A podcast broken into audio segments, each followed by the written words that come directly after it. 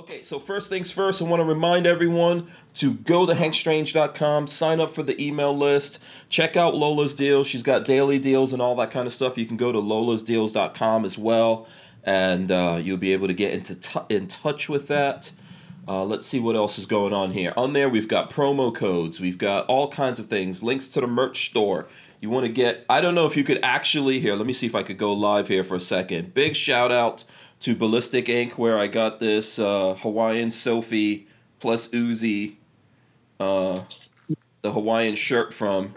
Since you know the ATF feels like they have to report everyone that rocks these, I figured I'd rock mine today. So that's from Ballistic Ink. You could go there. You could get lots of different shirts we have. We have Gun Nerd stuff um, and other shirts that are up there, including the Tactical Fat line that I just released on there. So you guys could check all that stuff out. Big shout out to Safety Harbor Firearms for sponsoring the show tonight. Shout out to Walter and everyone else in the, the family. And let's see here. Let me start throwing people in. Kevin Dixie, uh, you can you go sideways on that camera or no? Oh, you need me to go sideways? Absolutely. Yeah, let's see how that. Fancy dancy tripod. Yeah, there you go. All right, all right, okay. So let me press the open here while we're getting all set up. Welcome Boom! back to the Hank All right, make sure you guys smash the thumbs up, lifestyles of the locked subscribe, ring the bell, all that kind of good stuff, so you can be notified when we go live. And share this if you can. Share and smash the thumbs ups right now. Uh, we've got, of course, we've got uh, Diximus Maximus, Reverend the Honorable Kevin Dixie. I don't know he.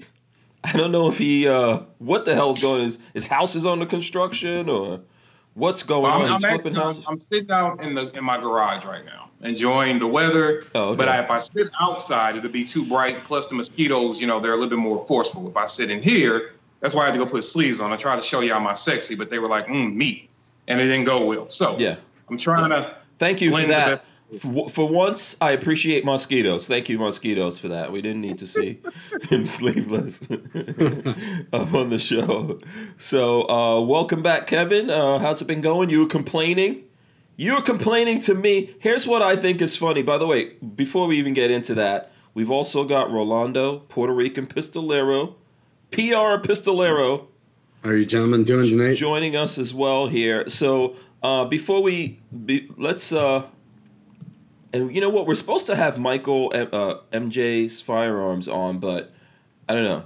You know, he's a millennial. He's trying to figure out how to get up on the the Skypes. I don't know what's going to happen with that, but we'll we'll see. Okay, so first thing first here, Kevin Dixie complaining to me because he hasn't been on the show in a while.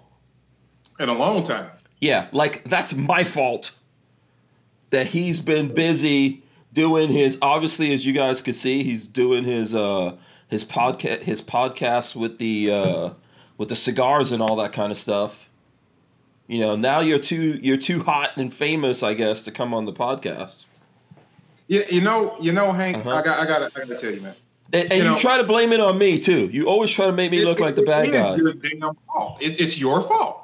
Oh, okay. It's your fault. If That's you weren't having, if you haven't had 700 shows at the same time every night for a few years now, then you know things could have worked out differently.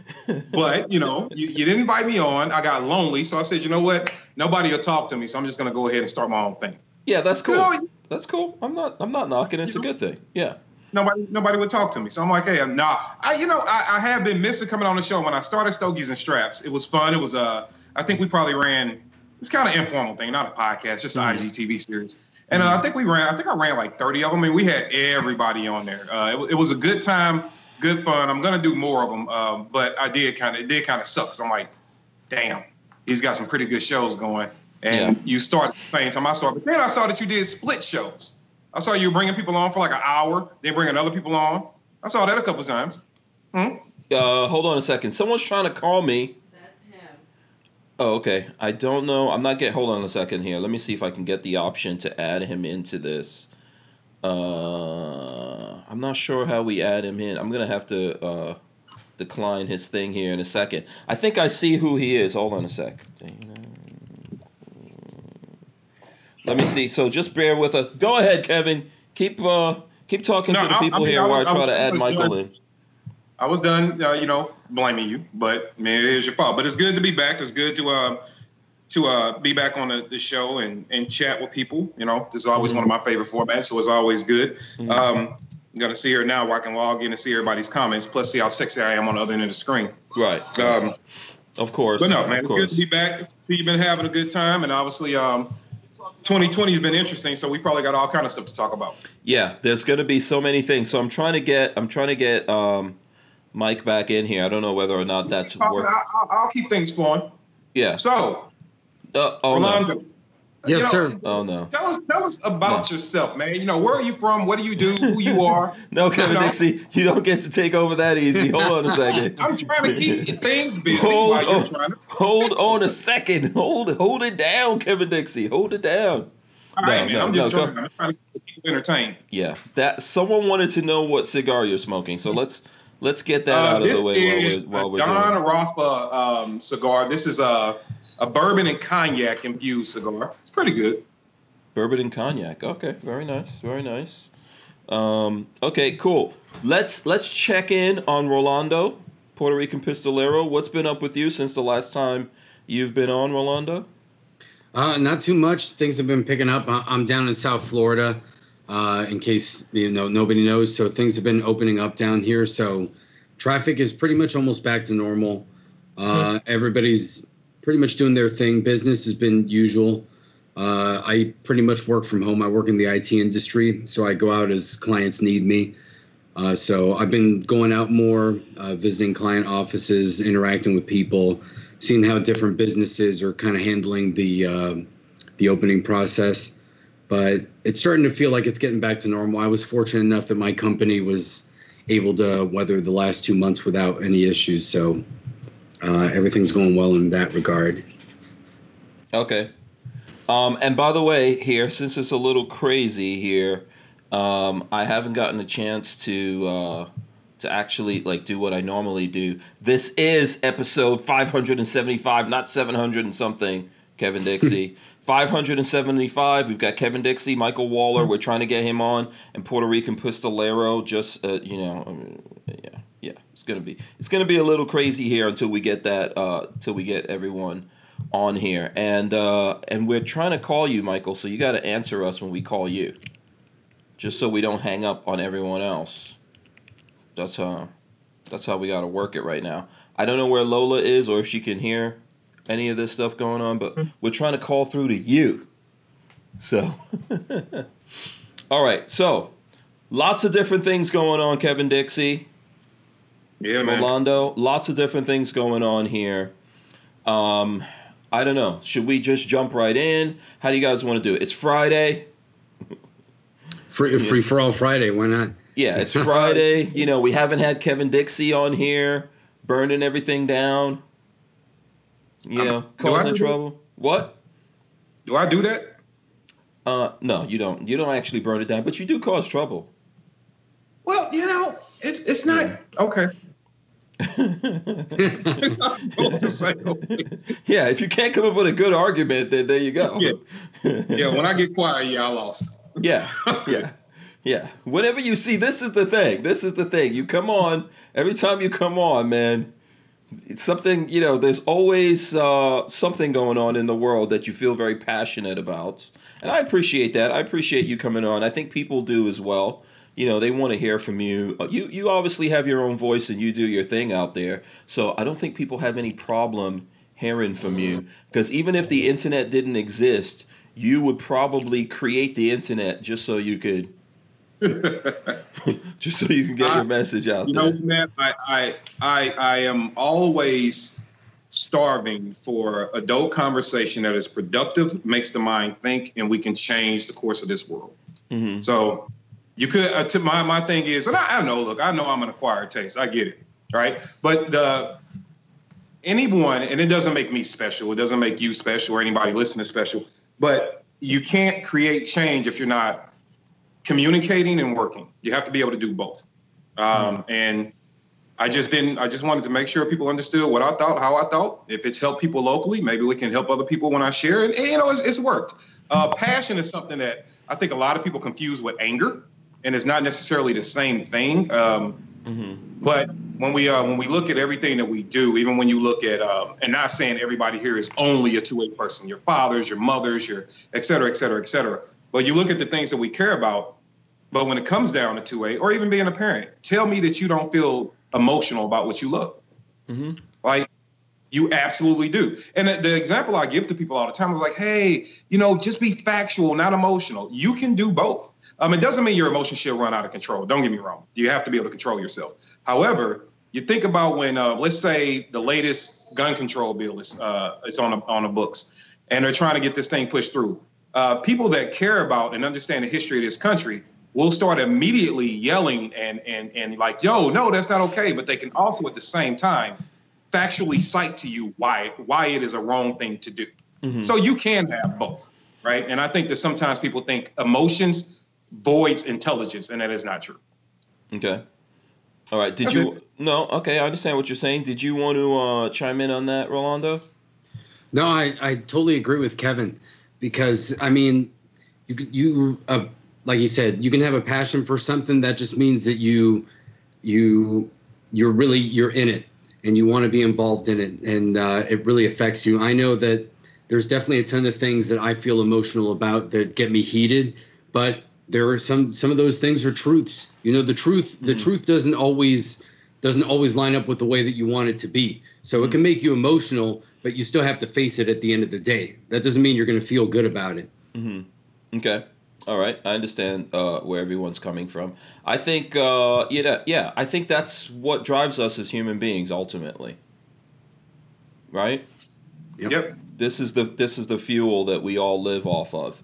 Okay, so let me let me ask you guys this. Obviously, there's a lot of things. I'm sure people are assuming what Kevin's going to want to talk about. Maybe what you know myself or Rolando want to talk about. Uh, what's on top of you guys' minds right now? Obviously, there's a ton of things going on in the world, stuff going on in America, right? What's on top of your mind right now?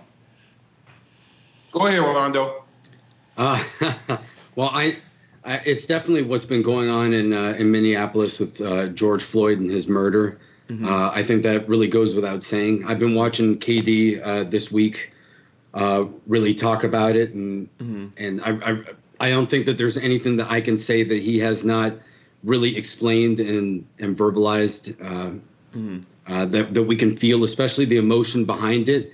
And again, that's that's where the facts and the emotions you can feel both things. Mm-hmm. So this is really a situation that uh, it saddened me not only because of his murder, but really the reactions that we've seen from the second, not just the Second Amendment community, but the same things that we always see from the media, the politicians, mm-hmm. and people trying to take advantage of what's a tragic situation and you know really muddying the waters with everything like that and i think that's really what makes things very painful in this situation seeing all of that mm-hmm. uh, more than anything else at least for me and and i know my wife uh, you know, she's been really bothered by this as well. So, okay, what's the thing that bothers you guys the most? Like, you know, what is it? Is there is it looking at that video? It you know, what is it that bothers you? Is it reaction from people around you or people at work? Like, I'm I'm just trying to, you know, figure out exactly what it is. What's the button that gets pushed there? Rondo, you can keep going. Uh, oh, well, okay. Uh, obviously, when I first saw it, mm-hmm. You know, I felt uh, anger, rage to see, you know, an American citizen just being murdered by an enemy of the state, and seeing his, you know, fellow officers basically turning. Well, not basically, they were turning a blind eye, mm-hmm. and you know, they were. While this man is pleading for his life, you know, his life is, you know, he's losing his life there. He calls out for his mother, mm-hmm. which for a you know, for a grown man to do is is you know, that's just something that hits you, especially as another man. You always know mm-hmm. that you know in your time of need you do call out for your mother. Uh, KD's talked about that, and that's just something that that really that's the first thing that hit me emotionally. Mm-hmm. And then obviously the either the the crowd not being able to do anything or not doing anything. Mm-hmm. But you know, never never being witness to that i, I don't know I, I really would like to think that i would have helped but you you never know mm-hmm. uh, when you're there and then obviously everything that's happened afterwards is uh, just exacerbated things Yeah, yeah. By the way, uh, I I think Michael's. Uh, let me see. I think we got him. Let's Yep. see if we can. Yeah, it looks like we got him here. I'll I'll throw us all into the mix. What's up, Michael? Hey, what's going on, man? Sorry for the confusion. I don't know what was going on with this It's all connection. good. Was like knocking- It's all good. Okay, that huge that huge window behind you is gonna kind of mess up the light. I don't know if there's any way to either throw some light on more light on your face. Okay, so while he's getting set up here, the reason why I'm trying to figure out exactly why I don't want to speak for Kevin. Um, really, we've had these conversations before, Kevin, right? And and, and we're a little bit older than uh, these two gentlemen that are here, so I'm just really trying to figure out how people coming into the space that we're in right now as gun guys are looking at this thing. How are younger people looking at this and how is it going through their brain? Is it the same thing as us? Is it different? Are we jaded, Kevin, because you know we've been here before? Um, exactly how how does it feel when you can when you look at it from uh, a generational point of view? All right, you want to let Mike answer that? From yeah, yeah, Mike. If you wanna, if you wanna chime in, we're talking about, um, you know, obviously what George a lot of people are talking about nowadays. George Floyd, the uh, the uh, the murder of him by the police officer in Minneapolis, as well as all the riots and everything going on. I mean, there's other riots going on around the country right now. You know, we had that Sure. paramedic as well that they did a no knock raid on her place. And I'm trying. I'm, I really want to figure this out. From my point of view, I could see lots of gun people. Most gun people are not happy with this, but I, I want to know how the the the younger gun folks out there feel about it before Kevin and I jump in. Um, well, from my generation point of view, I, like again, I, we talked about this before. I don't. I feel like my way of thinking is a little bit different, but I try to keep. Um, personally, I try to keep a lot of that uh, that energy. I don't try to take in too much of that because I feel like it's a bad thing. But looking at that and looking at everything else that's going around and just in the country right now, uh, it's definitely hard, and it makes uh, it definitely makes us think. You know, just as young folks, you know, it makes us think um, twice about you know even just how you deal with uh, police and your interactions with you know law enforcement and you know anyone of authority you know to you. It definitely makes us look look at them differently, but. It, it's it's hard. I think I'm kind of biased because I grew up around so many police officers and you know things like that in my family. But even even in that case, I feel like what happened to George, I, I just think it's just terrible, man. It's uh, that was definitely uh, murder, uh, flat out. Um, I was I was watching uh, KD's live video uh, a few days ago, and he you know kind of broke down, and you know I even on, on the other end I kind of broke down, man, because he kind of hit on all those points. You know, it, it's it's it's terrible, man. It's Does it I- uh, I'll is say it I- is it compounded for you because you know you know so many police officers is is does that make it more difficult How, and, and the people who are fam- uh, in your family that are police officers have you communicated with any of them about this Oh yeah, Hmm. I, I, those are the first people I actually talk to because they look at and even even my family because um, you know it doesn't matter. Even them, they agree that's murder. That was wrong. It was flat out wrong. I feel like uh, it was so many different things. I like to get their point of view. Mhm. One because for one, they're African American, almost ninety percent of them, Mhm. and two, you know, they're police officers. So and they have that, job, and their job is hard. Mhm. Uh, but even them, they you know they they, they felt like you know they it's so many protocols that they have and so many different rules and you know regulations and things they have to go by as police officers and um it was so many rules that were broken and so many things that he could have done differently because it is his job to protect and serve the community. I feel like he did not have the protection. The protection part went completely out his window. It's, I, I would say almost 80% of officers. Now, speaking to my uh, a lot of my relatives that are in law enforcement and friends that are in law enforcement, they told that you know they told me that they feel like almost 85% of law enforcement officers in that community. For one, they don't even live there a lot of times, but they feel like they're disconnected with the community. 85% Mhm. of officers almost feel like they're disconnected with the community, which is that is the problem because their job is to protect and serve the community. Mhm. And I feel like in this time, in this generation, and what's going on right now, they lost that. yeah Well, it's kind of it's kind of, and anyone could feel free to jump in here. The the protect and serve part of it, as we all know, and I'm sure lots of people out there are thinking, do is that that's kind of like a urban legend or a myth, right?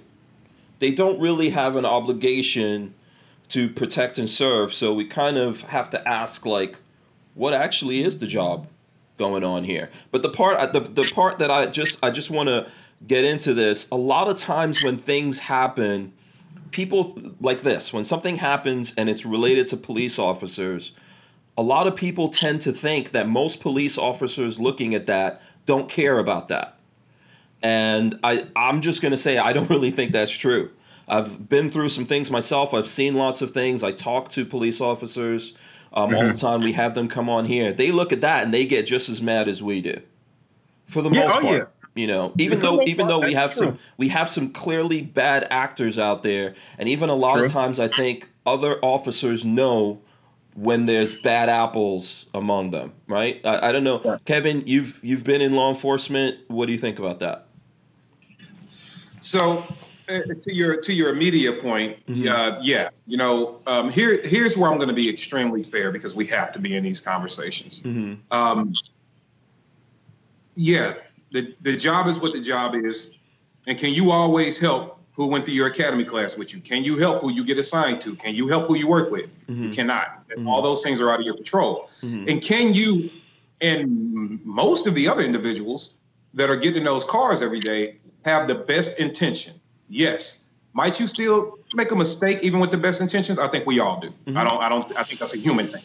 Mm-hmm. Uh, but when you absolutely have evil, murderous people that just tend to hide behind a job of service. We have to still be able to call those people out. And I believe where the good officers, the ones that actually show up and want to do a good job, catch slack at is you allow that to happen. And this is a prime example of that, mm-hmm. right? So when you look at everybody that's that's held to a high regard with people, look at priests, right? Mm-hmm. Priests that actually did, and I don't mean just making fun and jokes about you know, all Catholic priests. But the priests that did when all that was coming out, I mean, that's horrible because you took a position of power and a position of trust and you violated people. Mm-hmm. That's a little bit different than if me and Mike are walking down the street, or me and Rolando walking down the street, and we get into a fist fight. Like we don't have an obligation to each other mm-hmm. immediately, right? Mm-hmm. Like that's a little bit different than when somebody of an authority figure actually takes advantage of their position of power uh, that they should guide properly. And and so with that,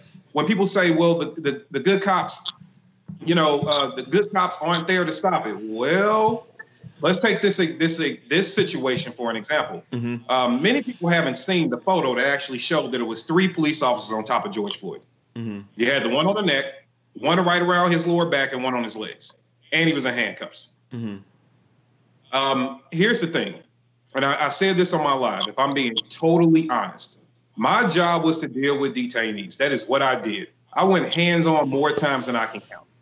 I guarantee you, I went hands on more time than your average patrol officer. Flat out. Mm-hmm. I went hands on. Um, can you get upset in your course of duty? And even when I was working in the public sphere arresting people, can you get upset in the course of your duty, your job? Yes. It is a human thing. You can get upset. Let me be very honest. You can only be so many MFers. You can only be some, you can only hear, I'm going to kill you so many times. Yeah, sometimes you have a bad day and you react. But here's the thing if I'm ever in a situation where I'm on top of somebody who's under control and I'm going overboard, my coworkers are tapping me saying that's enough. Mm-hmm. My coworkers yeah. are grabbing me saying that's enough. Mm-hmm. You know, same thing with them. If I see, because my job is not just to protect the public, even though that's my that should be what I'm out there to do first. I also need to protect you from yourself. Mm-hmm. Yo, man, we're done. That's enough. Stop it. Mm-hmm. Get off his neck. Don't hit him again. Whatever the situation may be. Is so isn't that the point of a team? Exactly. Isn't this why you have a team? Team members should be strong. Right. Right. It's, you know, different. And I tell people all the time, man. Look, if I get somebody coming in and they like, I can, I'm so many MFs and they lay hands on me, I'm probably gonna black out and go ham on, right? Although I know what I'm doing. But if you see me as a team member, if Hank, if you go, all right, the dude's under control, and Kevin's still going, I expect for you mm-hmm. to come over, grab me by the collar, hell, put me in a chokehold, grab me by my leg, whisper in my ear, whatever you think needs to be done. to make sure I don't go overboard. Mm-hmm. That's just realistic. People don't want to believe that. Oh well, you know, hey, you're not supposed to have a bad day. BS. you will absolutely. or some people have a bad- some people see those kinds of things as disrespect or something like that right like it's disrespectful or something but no i mean in, in in these types of situations hey if that's what it takes to wake that person up you know if they're in if they're inside of something that they just can't get out of on their own hey if it if it takes disrespect to get you out of it then that's what it has to be because once we hmm. go here once you take someone's life you can't give it back get it back. And, You and know. people always, and I get it because guns are a thing, but people always think the only way to kill an individual is with a with a weapon that's not naturally attached to your body. You can hmm. absolutely kill a person with your hands. yeah That is absolutely possible, right? Yep. So when you are when you're, and I don't want to beat a dead horse, but when you are going down that avenue and you are constantly becoming out of control. I mean, we got several minutes where you're doing the wrong thing. Mhm. We got the little the little fellow Thao just standing there, you know, basically assisting in a murder, preventing people from getting over there, stopping them. When the crowd had that one small moment where you can tell they were all kind of coming forward, Mhm. and that's when uh Shelby yanked out his mace. The guy that was on his neck yanked out his mace, and then the crowd immediately stood back because from their position, if they do something, they're probably going to get shot. That's probably what they're thinking, right? So you can't win for losing, but when when you got three other people that were sworn to protect Mhm. that are in immediate area and they still allow that man to be murdered in front of them, tell me how the community at large is going to trust when what good cop. If I get you by yourself, yeah, but if the bad cop shows up, if you are taking the back seat to him, then brother, you know you're no help. Mhm. You're absolutely no help. Yeah. And um, and then Mhm. to find out that these two actually had a potential personal relationship makes it even worse. Yeah. yeah. So No, yeah. So uh, by the way, if you're watching this, if, you, if for folks out there on the chat, you know we appreciate you guys. Smash the thumbs ups and everything here. We'll get some comments and everything in. You know, there's so much to talk about on this thing. We're gonna we're gonna try to cover it. So yeah. Um, I did see something out there that these guys work together, at, like private security somewhere. Is that so, true, know, or is that have we verified that? It's called secondary, right? Okay. So secondary work is, hey, uh, your local auto parts store, your local grocery store, gas station Mhm. um, needs some security help. A lot of security companies uh, will hire police officers off duty to work these contracts. In some places, if they have the right insurance, can hire you directly, Mhm. right? So apparently, um, George was, and it was a, a restaurant slash lounge or something of that nature. George was a, a security officer at that location, Mhm. and Derek Chauvin was also a security officer, but he was an off-duty police officer. Okay. So uh, Derek worked outside; he worked the exterior perimeter, and then apparently Floyd worked on the inside. Okay. So, did they know at each other? Right? They knew each other. They knew each other. Okay, so Hmm. how could you? I mean, I, I don't. I don't really understand this, man. I couldn't. I couldn't do something like this to to a, a, a human being. I couldn't do it to an animal. You know. How could you step on the neck of a person for over eight minutes that you know? I mean, how could you do it to someone you don't know? And then how do you do it to a person who you know? Depends on what, what the, I'm not excusing it, but I guess it depends on what the relationship is. just because Right. they knew each other don't mean it was positive. Right. So there's all so there could be deeper things to these guys' relationship we didn't know. Now I know that the that they did press charges against this police officer within the last uh, few hours, right?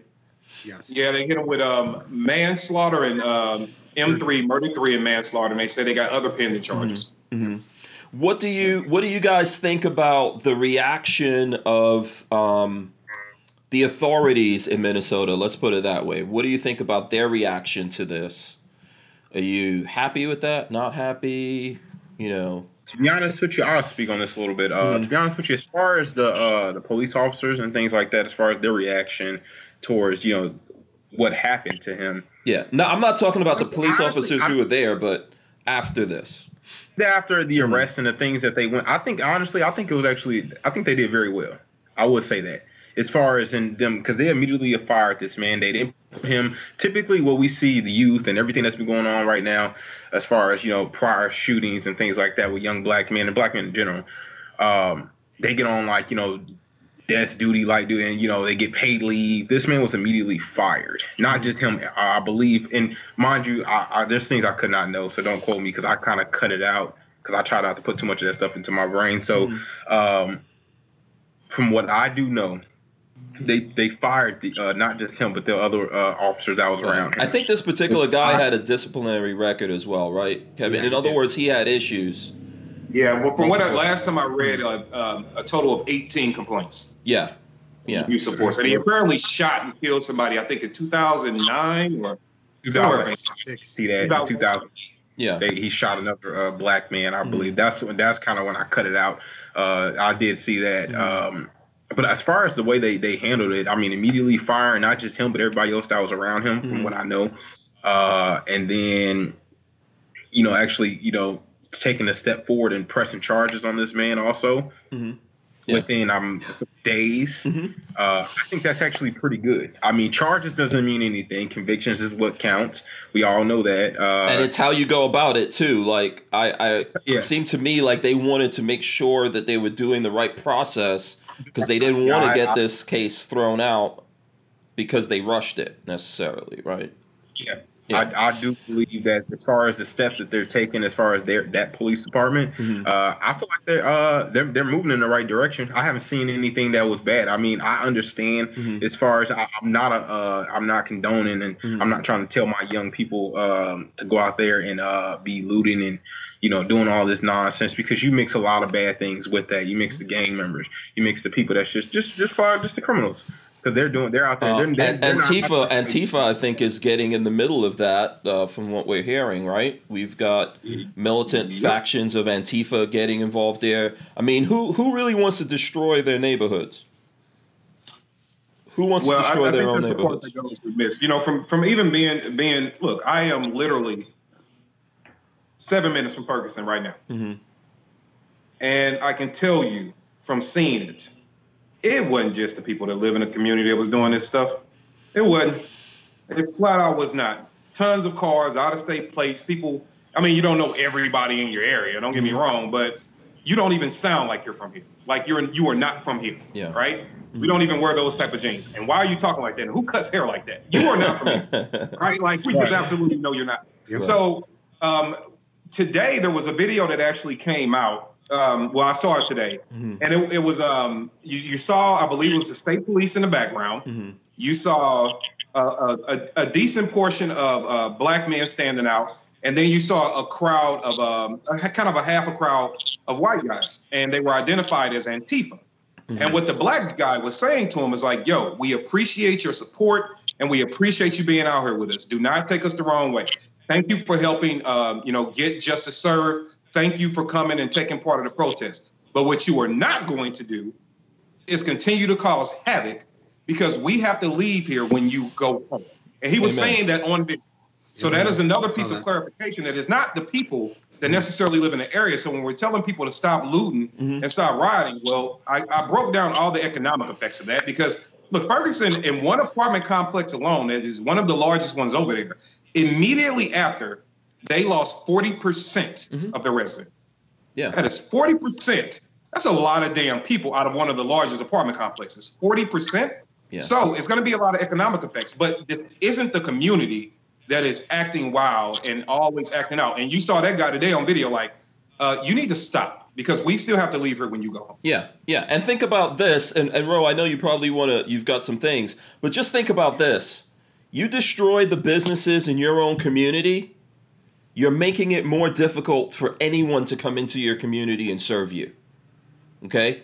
Their insurance goes up. They've got they've got to somehow rebuild. You know, the, the employees who work there now are traumatized by all of that. Just think about that. If you are if, if you're the people coming into that community and doing that, um, I don't know, man, that's extra shame on you for that, right? But if you're the person in that community destroying your own community, this doesn't help. There are there are mechanisms, there are things that you could do, and we're talking about in this case at least. This is a community that's run, you know, by Democrats, and there's yeah. lots of people of color in positions of power to do something about this and fix this problem in your community. You need to let that that that process take place At Well, least you know, before you, you know you get Let me- crazy. Let me say this, and then I'll, I'll, I'll be quiet. But I want to, I really, really make sure people understand this. Mhm. So yes, um, look, I've been, I've been talking and discussing civil rights for a long time. All right, and there is, and being, being able to do that requires some studying. Not saying I've read every book and studied every person, but I've done a fair share. And Martin Luther King once said, uh, "Writing is the language of the unheard." Mhm. All right. He also, in that same conversation, went on to say it is not what we want, but it will continue to reoccur. But it is not something he necessarily condones. He just understands it, Mhm. right? And and so what I want people to realize is that yes, we get protest. I don't think anybody's arguing protesting Mhm. in its purest form. Mhm. Get that because we all want to see change. Everybody that cares about it, we all want to see change. Might some things be destroyed during the course of a protest? Sure, that might happen. But when you get to all out looting and uh, rioting, and there's two different ways to look at this. We, you talk about the economic thing, and I, I broke it down a while ago. However, when you look at individuals that are committing these atrocities, what are they really contributing to the legacy of George? Right? You're actually taking attention away from them because all we're talking about now is the rioting and the looting. That's all we're talking about. Mhm. Right? The news isn't really covering until today when the charges were announced. Half the people weren't even talking about why they were there. So I'm not saying you shouldn't be pissed. You you should be. I'm not saying you can't be upset. I'm not saying you shouldn't force the hand to drive change. But at the same time, still in the TV does what for George? I mean, really, what does it do? Still in the TV does nothing for him. Um, it, it absolutely serves none. But then there's the flip side of it. There's the absolute flip side of it. And I think this is where Second Amendment people get in, get themselves in trouble.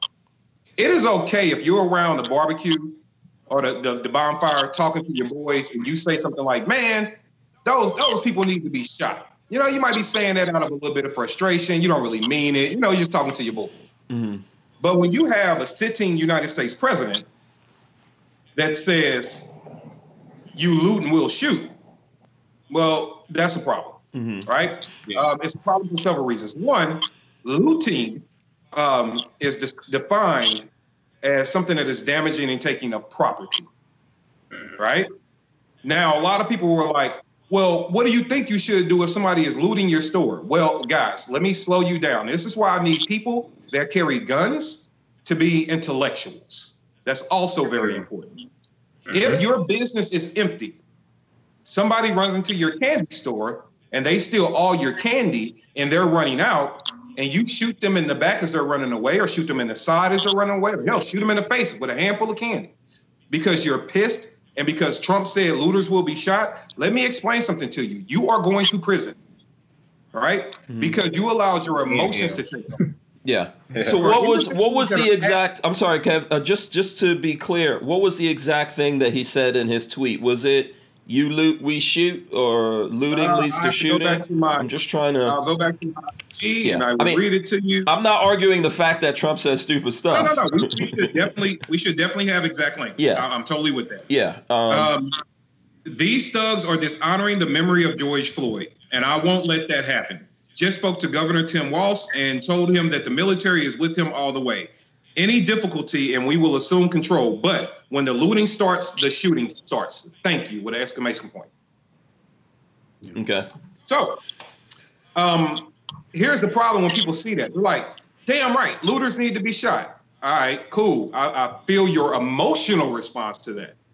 For the business owners that are physically at their business, they aren't defending the M&Ms or the baseball bats. They're inside the business. If somebody is trying to forcefully enter your business to loot your store, you are defending a human life that is inside of that business. You are never defending property. Mhm. That's not what we do.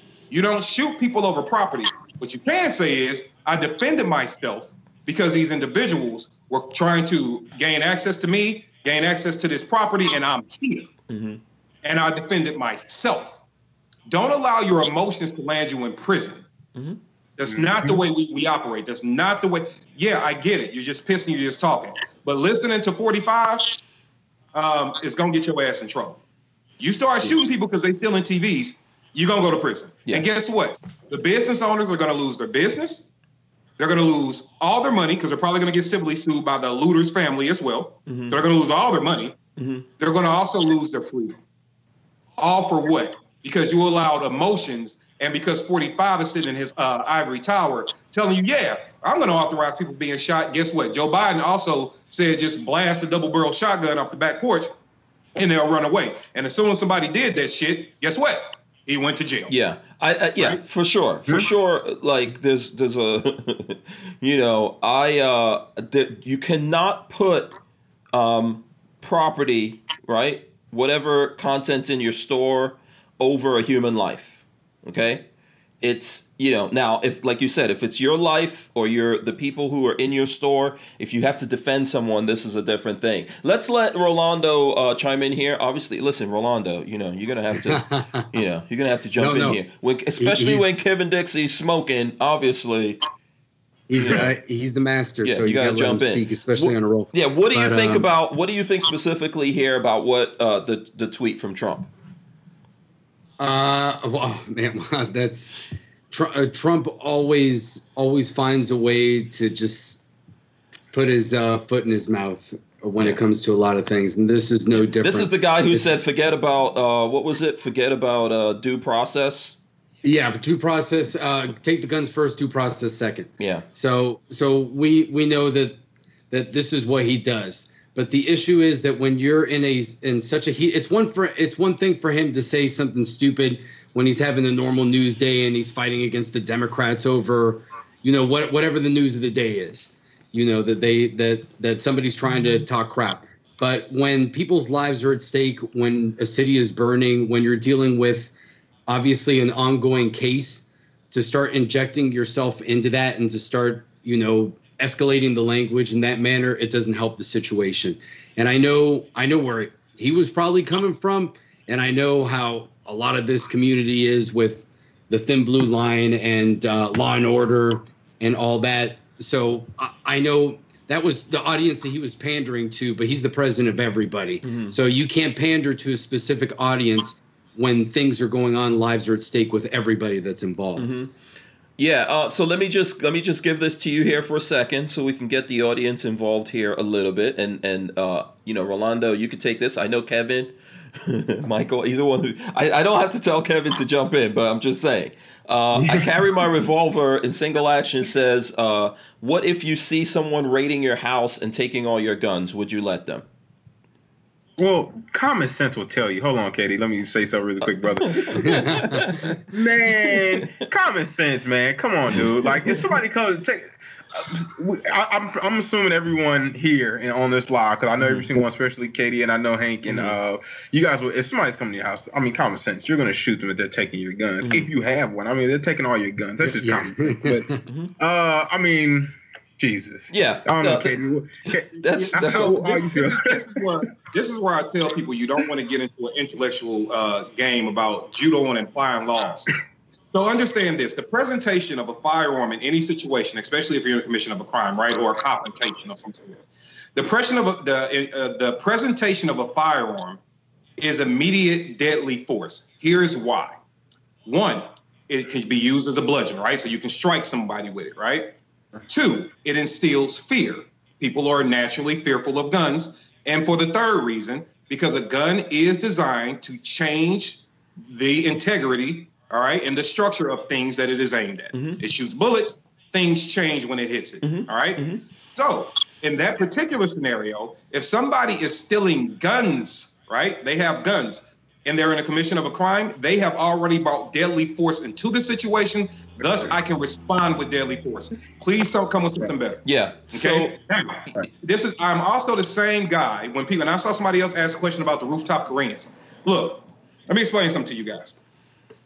I am the same dude that when the the the spread of Ferguson, right? We had a guy today in Minneapolis say, "Oh, now that we're done with the city, we're about to go out to the suburbs. Let's see what y'all do." Right? That happened here. That that they did that, right? And when it got, it actually came in my neighborhood. Mhm. And when I say in my neighborhood, I mean on my damn street. All right. Guess what I did? I went outside, no bullshit, full kit, slung rifle, seven mags for it, a fully loaded handgun with four extra magazines. Mhm. Guess what happened? Six cars got loaded back up and they left. Don't play me for small. Don't play me for a bitch. What I am telling you is it is a way to apply everything you do. Did I start lighting them up because they were jumping in my neighbor's yards? No. Why? Because all I, for all I know, they're going there stealing hubcaps off people's cars. They can't be shot over property. Mm-hmm. I don't hate criminals more than I love my freedom. Mm-hmm. I just don't. Mm-hmm. I just don't. Right? I can despise the sin, but I don't hate you more than I love me. Kevin, it's called nuance. Yeah. It's called Yep. nuance. We are capable you of higher thinking. right? Well, go ahead, you go ahead, Ro. Let me let's let Ro get Yeah. in here because I've got You another got- comment that we're gonna get an opportunity to talk about. Go ahead. Yeah, you know, I've always been taught you got to do what's tactically sound. So you're in your house Yeah. and your car is outside getting broken into. You have to think to yourself, can I am I going to go out there? First of all, I don't know how many dudes are out there. Second of all, I don't know if one dude's trying to jack my car so that the other guy can go through the back door. So if I go confront this other guy, first of all, there may be more than one. So even if I go out with with an AR-15, I'm I don't know. I'm walking into an unknown situation. And then I also leave my family members inside the house who I'm supposed to protect as well, vulnerable because as a defender I have left them in there. Hmm. Now my wife she can defend herself, but still, it's better to have two guns than one. So it's better to stay where you're tactically sound and not inject yourself in the situation unless you must. Because you don't know what you're walking into. Yeah. Right. Okay. Um, and let me uh, let me get this other comment in here. Razor JB says the definition of looting and what's going on isn't totally the same. Still doesn't mean shoot anyone, but when they're throwing flaming bottles in the business with looting, critical thinking is a must.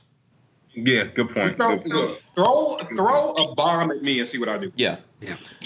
you know what I mean? Yeah, absolutely. Yeah, that's that's that's yeah that that's a weapon. I mean, KD was something just a, a gun, but if you throw it, uh, I seen I seen uh I did see this on the news. A, a gentleman had a like some gentleman, but he had a, a man had a a, a wine a, alcohol bottle lit it on fire. That's a that's excuse my language. That's a goddamn weapon. bomb, It's a man. weapon. Like you hit somebody with that, Yeah. you can do s- serious damage. I mean, Mm-hmm. in that case, I mean, I see people actually open carrying their firearms and stuff like that. In that case, you do have to. I believe you have to take fire and self defense. I mean, that is a self defense situation. You don't need a gun, a gun to actually take a shot. You know, to Yeah. to stop. You know, bad. And- I mean, and- that, that and just enough, to man. illustrate something like i mean i didn't see i haven't seen every all the, the footage here but i know there's been uh, footage running on uh, uh, uh, news reports right of the protesters going after police cars Mhm. right now i know some people th- these things have i think how many people have there's at least one one or two people that have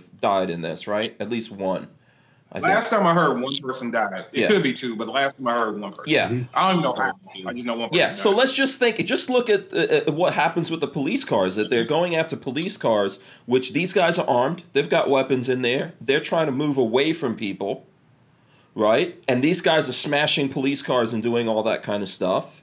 You know, they could they they could you know be well within their rights to get out and get into a firefight with people, but they're they're choosing to get the hell out of there, right? I mean, if I throw a, if I throw a brick at your head and you have a gun, will you defend yourself against me? Yeah, absolutely. You should. yeah, So if, if I, I think the problem is that when you see, and let's just say these are some of the patient good cops that are in the cars, right? Mm-hmm. And we see people throwing bricks and all kind of crap through those windows, they can respond if they if they and Yeah. they will be justifiably responding, right? Right. Now their command staff might be giving them different orders, Right. right? But by the law, they will be totally okay. There was even a situation in LA uh, where one of the guys on the highway was they were standing around a patrol car.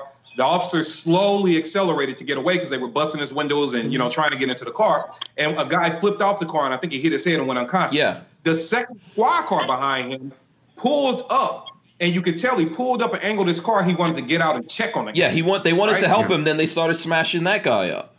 March March went. They didn't get out and shooting. Mm-hmm. They drove off. Look, guys. Here's here's the real here's the real thing. You got to separate. This is when you separate what you would do in your emotions and talking to your boys away from real life. Mhm. If you are looking for more reasons to shoot people than not, you're doing it wrong. Mhm. That's it. Mhm. This is this is not. And if you think that okay, start shooting, start shooting looters. Not people throwing Molotov cocktails. Not that. Now I ain't talking about that stuff. I'm talking about let's go to the TV candy bar guy, right? You shoot them in that city and then see what those Democratic leaders do. See what kind of gun control starts coming up. See them, mm-hmm. right? You just can't if you're if you're finding reasons to go out shooting people, you're being silly. And this is even from you can look at some of the most tactically trained dudes in the world. Many of them I talk to on a regular basis that have been in actual war zones. You know how many times they didn't depress the trigger? Yeah.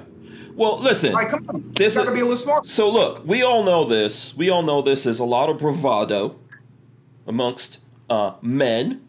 This is something I could say clearly is a very man thing, right? There's a lot of bravado amongst us in the gun community. There's bravado, but there's talk, and then there's reality. You know. Exactly. Now there might be some issues I think sometimes we cross these little weird issues when, you know, if something happens, uh, let's say something like in this situation happens to a black guy and there's some other people looking at it and like oh you know this is not how this is not how i would react to that. But you guys are all caught up in your feelings because because it's a black guy. No i think that we are past that. This is 2020 that we're in and we could be more nuanced right? We could be more nuanced than this like we get this. When i looked at uh, when i looked at what was going on in michigan with those guys going armed into their state house i wasn't upset by that. You know and there were people like oh we got to stop this. We got to put a stop to these guys being able to do do that. No i didn't say hey we should put a stop to that. That's what this was that's what this is all about. I'm pretty sure i saw on on you i think it was you kevin. Correct me if I'm wrong here, but there were some there were some black guys that are armed protecting stores and things like that, right? Yeah, I put that in today. Yep. Yeah. Yep. They're standing outside the businesses owned. Yeah. So the thing is, there's a balance. We're looking at this in a balanced way. We're for so for example, not only black people are upset by this thing. No. You know, now I saw on social media, I saw that there were some people not in our community, but you know, other social media comes across my radar and there are other people of color that are mad at their white friends if they feel like they're not responding to this thing. And I'm thinking to myself, are, are, you even plugged into what's going on? It's not just black people upset about that, right? This thing happens in all different facets to everyone, but sometimes we take it as like it gets personal, right? It gets personal. Mm-hmm. Sometimes if we see someone that looks like us, we get more upset Sometimes if it doesn't look like you, you're less upset. But honestly, at the end of the day, you have to you have to try to be more nuanced than this and understand what like freedom really means. You know, and, and one of the one of the things I could say to illustrate this, and it always happens, you guys could tell me whether or not this has happened to you. People say, Well, why is he resisting? You know, when the, when this happens, what's the matter with you? Why do you gotta resist something? and I and I get that, and I understand that. I've been through my own situations. But I know how other people that, that I have as friends, how they react if they get pulled over by police officers or someone tries to push them around. So to say that, okay, well, you know, maybe you just shouldn't resist is not it's to me it's not a valid thing. You guys could tell me what you think. I don't think you should try to get into a fight with a police officer or anything like that but there's nothing wrong with asking questions. And if we live in a world where the person who looks like me can't ask questions or get or or, or say anything to someone, but someone else could do it, that's that's where we have a problem. That's the crux of a problem here that a lot of people are trying to get folks out there to understand that this happens, right or wrong. I agree uh, you do have to, we definitely have to stand up for ourselves and speak. Uh, I feel like that's a, uh, I would, I would definitely say that's a problem. I feel like, especially with the youth and just the black community in, in general, uh, just because we were taught to fear, you know, the police. You know, even growing up, you know what I'm saying. I, and my situation may be slightly different, but even then, a lot of my friends, you know, and I try to educate them. You know, they were taught in their household. You know, when you see police, try to, you know, shut mm-hmm. up and mm-hmm. listen. Mm-hmm. Don't say nothing. Yes sir, no sir. Mm-hmm. Yes ma'am, no ma'am. Mm-hmm. I just, I personally, I don't necessarily, I really don't agree with that. I feel like uh, I was taught differently. Uh, I was taught you know, speak up for myself. If something's not right, it's not right. Uh, you know, understanding and uh, and that's just a lack of knowledge also uh, you know not under, not knowing your rights you know you'd be surprised how many uh, African Americans even uh, in that I sell firearms to who come here didn't even know they can even own a gun in this state Yeah.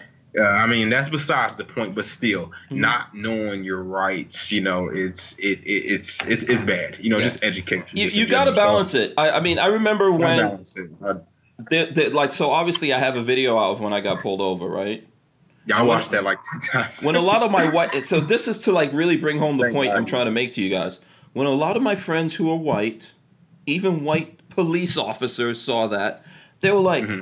"Why the hell did you let these guys do that?" Mm-hmm. what was up with this? Why don't you, you know? And and I'm trying to say like, listen, I I understand what my rights are. If you listen to that, you can hear me ta- saying things to them, but still trying to walk that line of not pushing this over the line, you know. And this is a thing. Like we are living in a thing. Like if if I have to if I have to be super extra careful, but if you're in that position, you're gonna be like, hey, what the hell's wrong with you guys? Then there's a problem there's ultimately a problem, right? Yeah, and in that situation, I watched that video. Like I said, I watched it 10 Mm-hmm. times. I mean, that video, I do think your situation was slightly different Mm-hmm. because there was already two guns. There, there was already, well, I say two guns, but there was already a gun on this side being in your hand, in your possession. Mhm. There was already two guns in the, you know, equation at that point. So it's kind of like when there's guns involved, you kind of gotta at that point for both people, even yourself, even the officer, you kind of gotta, everybody gotta chill down. You know, put those egos aside because that can be a very dangerous situation. I mean, yours was just very, from what I remember, it just it was it was very intense, very fast. You know, it kind of like it was a lot of steps and things like that. I felt like the officer, uh, you know, just like bypassed. So I mean, I felt like you did the right thing, but uh, even in that situation, I do feel like you stood up for yourself and you asked a lot of questions. You just didn't, you know, just give in. You know, but we but we have to we have to the, the point I'm trying to make about it is we kind of have to walk the line. If you have to walk the line, if one person doesn't have to walk the line and then another person has to walk the line, there's obviously a problem, right? right. There's an issue. There's an issue. So when I see people in in like the gun community, for example, getting mad because like we're talking about it, I'm like, oh, I don't listen. We're all the same. We're all Americans. There's no color. Yeah. That is the dream that Martin Luther King had and died for. It doesn't exist yet.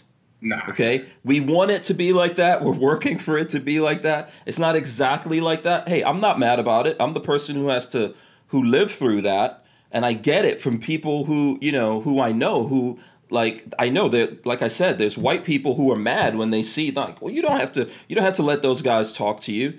So there's an issue here we have to work through that, but we all have to think about what's going on and try to be nuanced about it. So when people say like, "Hey, maybe this guy shouldn't have resisted or he shouldn't have been," I, I don't know whether or not you guys will have to tell me whether or not he actually had anything in his system. I'm not sure. Did Kevin? Did he have I anything? mean, even if you did, I don't, I don't think we've gotten the, the medical the uh, medical coroner's report yet. Yeah. Um, So I mean, and and what he did was, I Mm. think he they were saying he tried to pass like a fake bill or something like that. Yeah. fake Yeah. twenty dollar bill, and the last 20. time I heard the bill, the last I heard the bill wasn't even fake. Right. Yeah. So so here's the thing. People there's people who say, "Well, you could just avoid you, you know, he could have avoided this." No. There's a there's a line that you cross when you're dealing with another human being and you have their life in your hands. Okay? And there's lots of people who commit crimes and they don't wind up dead because they committed the crimes. We all look at live PD or whatever, we see people running, people fighting.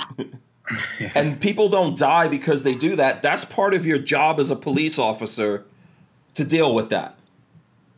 Yeah. You know, I, I, I think I think this is this is the hard hard pill for a lot of people to swallow. Mm-hmm. Just because Mm-hmm. racism doesn't look like it did in the '50s doesn't mean it went away. Period. Now, I think where a lot of people get frustrated is you have certain media outlets, certain famous personalities that seem to drive it in a way like you can't go outside and go get your mail without being shot, right? And they- they, they make it so extreme to Mhm. where it's like, all right, man, if you're on the other end of that, you're digesting that, you're like, dude, really? Yeah, or the, Come uh, on. uh, I don't know who said. I can't remember who said it. I don't know if it was LeBron, but someone said we're just being hunted every day when Yeah, LeBron said we're being we're being hunted every day. And you know, my only response to, to LeBron, and I like LeBron That's, that's like my dude. My response to him is I'm not, bro. Yeah. I'm not. You know what I mean? And it's it's and even if I was, guess what? Well, you you're gonna your prey has teeth. Damn it. Mhm. And we're gonna leave it at that. But my, and, my, and I don't, and I don't, I don't believe. I just, you know what? I mean, and I'm sorry, Kevin. I think you're making a good point. I don't want to cut it off, but I don't feel. I don't feel, and you guys could tell me whether you do or you don't. I don't feel like we're being hunted every day. I don't. Yeah. It's, it's, to me, it's not a, it's not an issue of hunting. That's what I mean by Mm-hmm. things can be extrapolated so much that it, it just makes me tired of hearing it. Right. Mhm. I think on the other side of it though, because you can have two things can be true, right? Okay. But then because of that frustration or that oversaturation, you know, like especially when people get up there and, and, and just say things that are outlandishly, just just a bit of a push. Mhm. At the same time, it does not mean that there aren't factual things that are occurring. Has anybody stopped to think maybe to themselves, A, why was he so comfortable doing what he was doing on camera? Maybe. Could be a lot of reasons. Mhm. But can you say that he he didn't value the life up under him? Maybe he did or did not value him because he was black. I think people need to stop telling other people how to feel when they have life experiences different than yours. Mhm. You don't know what it was like for me dealing with cops when I grew up. I've had police officers three times point guns at me. Three times. Mhm. Three. You know what? They were all black. None of them were white. They were all black. But I'm still able to say firsthand that there are not only uh, black officers who, I mean, I'm, I'm talking about having personal conversations, Mhm. will tell you they don't value the black community, period. They will tell you that. Oh, for, Right? sure. for sure. There are others, other people that because they don't understand, they don't have empathy. Because they don't understand, they take everything you do as a sign of aggression. And it's not. It's just the fucking way we talk, man. Calm down. You know, so it's a it's a lot of education to be there, but you can't tell people that there aren't some factual truths to this thing and stop telling people that systems won't cover up when anybody is murdered, right? But it's, but even when black men are murdered. Look at Ahmaud Arbery, right? Like, look at that situation. That was horrible. And people want to say, oh, take race out of it. We can have a discussion where I say, I feel it's racist. You say, I don't feel it was racist. But do we both agree it was wrong? As long as we both come to that, I'm cool. It doesn't matter how you feel, how I feel. Do we agree that that man should be alive? So stop telling people that they aren't allowed to have a feeling about something. And this would be the exact same community that then turns around and tells people, well, gun control is racist. Well, then as soon as I say, well, the white dude that just passed that gun law, like President Trump, hey, well, I thought all gun control was racist and is a system of the oppressors. Does that make him racist? Everything's not about race, dude. Pick your fucking man. Like, come on, man. Like, like, let's really be able to have a conversation about that. So I think that if you value your fellow Americans, I get that we're frustrated with the race baiters, like the true race bait. Mhm. I get that we're frustrated with those people. I, I totally get and understand. At the same time, if you trust, and I'm not saying I'm the I'm the guy that can call out. I'm not saying that at all. But if you can trust my word, if you agree with me on 80% of the things I say, why would I say that with you denounce me? Yeah. How come you can't value my opinion and feelings about that just as much as you value them about gun control is the problem? Everybody needs gun education, historical lessons when I provide them. When you when you you said earlier, Hank, how about we talk from our generational experience to their generational experience, right? Mhm. Well, look, man, I can tell you firsthand. Our police chief, right? And I'm using chief because you set a tone. We had a police chief here named uh, Chief Mokwa, Joseph Mokwa. Joseph Mokwa, this was not a rumor. this was factual. Joseph Mokwa was a detective at one time, and Mokwa would jump out, take your dope, right? Which he should have just arrested you for. Mhm. But he would take your dope, take your money from the dice game, okay? Then charge you percentages off your pack, and would come and collect. He was known for doing that. And he became He the police chief. police chief of one of the major metropolitan cities in this country. Well, if you're the chief and you came up through the ranks like that, who's your command staff? Because you get to appoint them. hmm What directives have you given your command staff to flow down to the officers? And then when you toss in something like the 1994 crime bill and all the things it allowed, hmm what what government protection do you have to go out and execute these things? So stop telling people that they're not they're not in their right to say, I feel this was about race and then denounce everything else they say. If you don't feel it was about race, be like, hey, man, I might not see it the same way you see it, but I can't agree that that American was treated wrong and move on. Yeah. And Well, move on. and so what about if we what about if we're looking at a story in South Africa where the black people are running everything and they decide to go to a white guy's farm and take his farm from him and if he resists they kill him. Is that not about race either? It is racial. Yeah. Of course it is. And, and we can, and I we can say that now. The people in South Africa would say it's because you invaded our land and you took our land and we're fighting for it back. Okay. Well, I, I think that the, the the white people, let's just say that were just born there, that are just working the land, like the fuck, I didn't, you know, what's up, man? What I do? Uh, yeah, we're gonna take this from you. No, you can't have my land. Well, we're gonna kill you, white boy. Yeah, he can say I was killed and attacked because of my race, Mm-hmm. and who would tell him that it's, that he wasn't? Right? It, it, that'll be a factual truth. Yeah. Does it mean that the people shouldn't necessarily want their land back? No. Does it mean that maybe they could go about a better way of getting it back? Sure. Mm-hmm. Do I agree with the innocent murder of anybody? No. But can I say that, yeah, that's probably driven because of the color of your skin, dude, because of a black dude on this land. They probably wouldn't have came and took it from him. Yeah. Yeah. I think unfortunately not everyone has it- it- perspective. Man messes us up, right? Mostly as human beings, we see from our own perspective. We don't get to see from other people's perspective and think about things. And you know that's what I'm trying to do with all of this stuff because I think it's it's more complicated. And if we really, really, really want to fix anything, we have to look at things that we don't want to look at. And a lot of times, so race is one of these things that m- most of us, sometimes I don't want to look at it, sometimes you don't want to look at it. You know, it's just one of these things that no one wants to talk about because it's kind of like a boogeyman and it's scary and you don't want to get in trouble. You don't want to hurt people's feelings whenever you get into it. So therefore, we never fix it. You know, uh, I, if if I can jump in here, it's Yeah. it's always interesting because I, you know, I come from a, I'm Puerto Rican, so I come from a Hispanic background. So sometimes, and not only that, because I'm a military brat, my dad was in the Navy. I've lived in different parts of the world and different parts of the country, so I've always seen things. Uh, race has always been really interesting for me because you know in Puerto Rico everybody looks Hispanic people all look totally different. You know, a lot of people think that Hispanic people or Puerto Rican people, you know, you're brown, you're you're like more tan skin or whatever. But there's blue uh blonde hair, blue eyed Puerto Ricans out there. My dad is darker skinned than I am. I've got green eyes. I'm a little lighter complexion. Uh, you know, my brother looks a little bit different. So, you know, it, it's a little bit different from uh, from our perspective, especially you know, Puerto Rico is part of the United States, but when you come to the mainland, you see and you hear about the history of obviously everything that's happened, especially primarily between white and black people. And as a Hispanic, you kind of get both perspectives. It's like on the outside looking in. And, uh, you know, that's what really makes it interesting because sometimes you get co opted by one side or the other.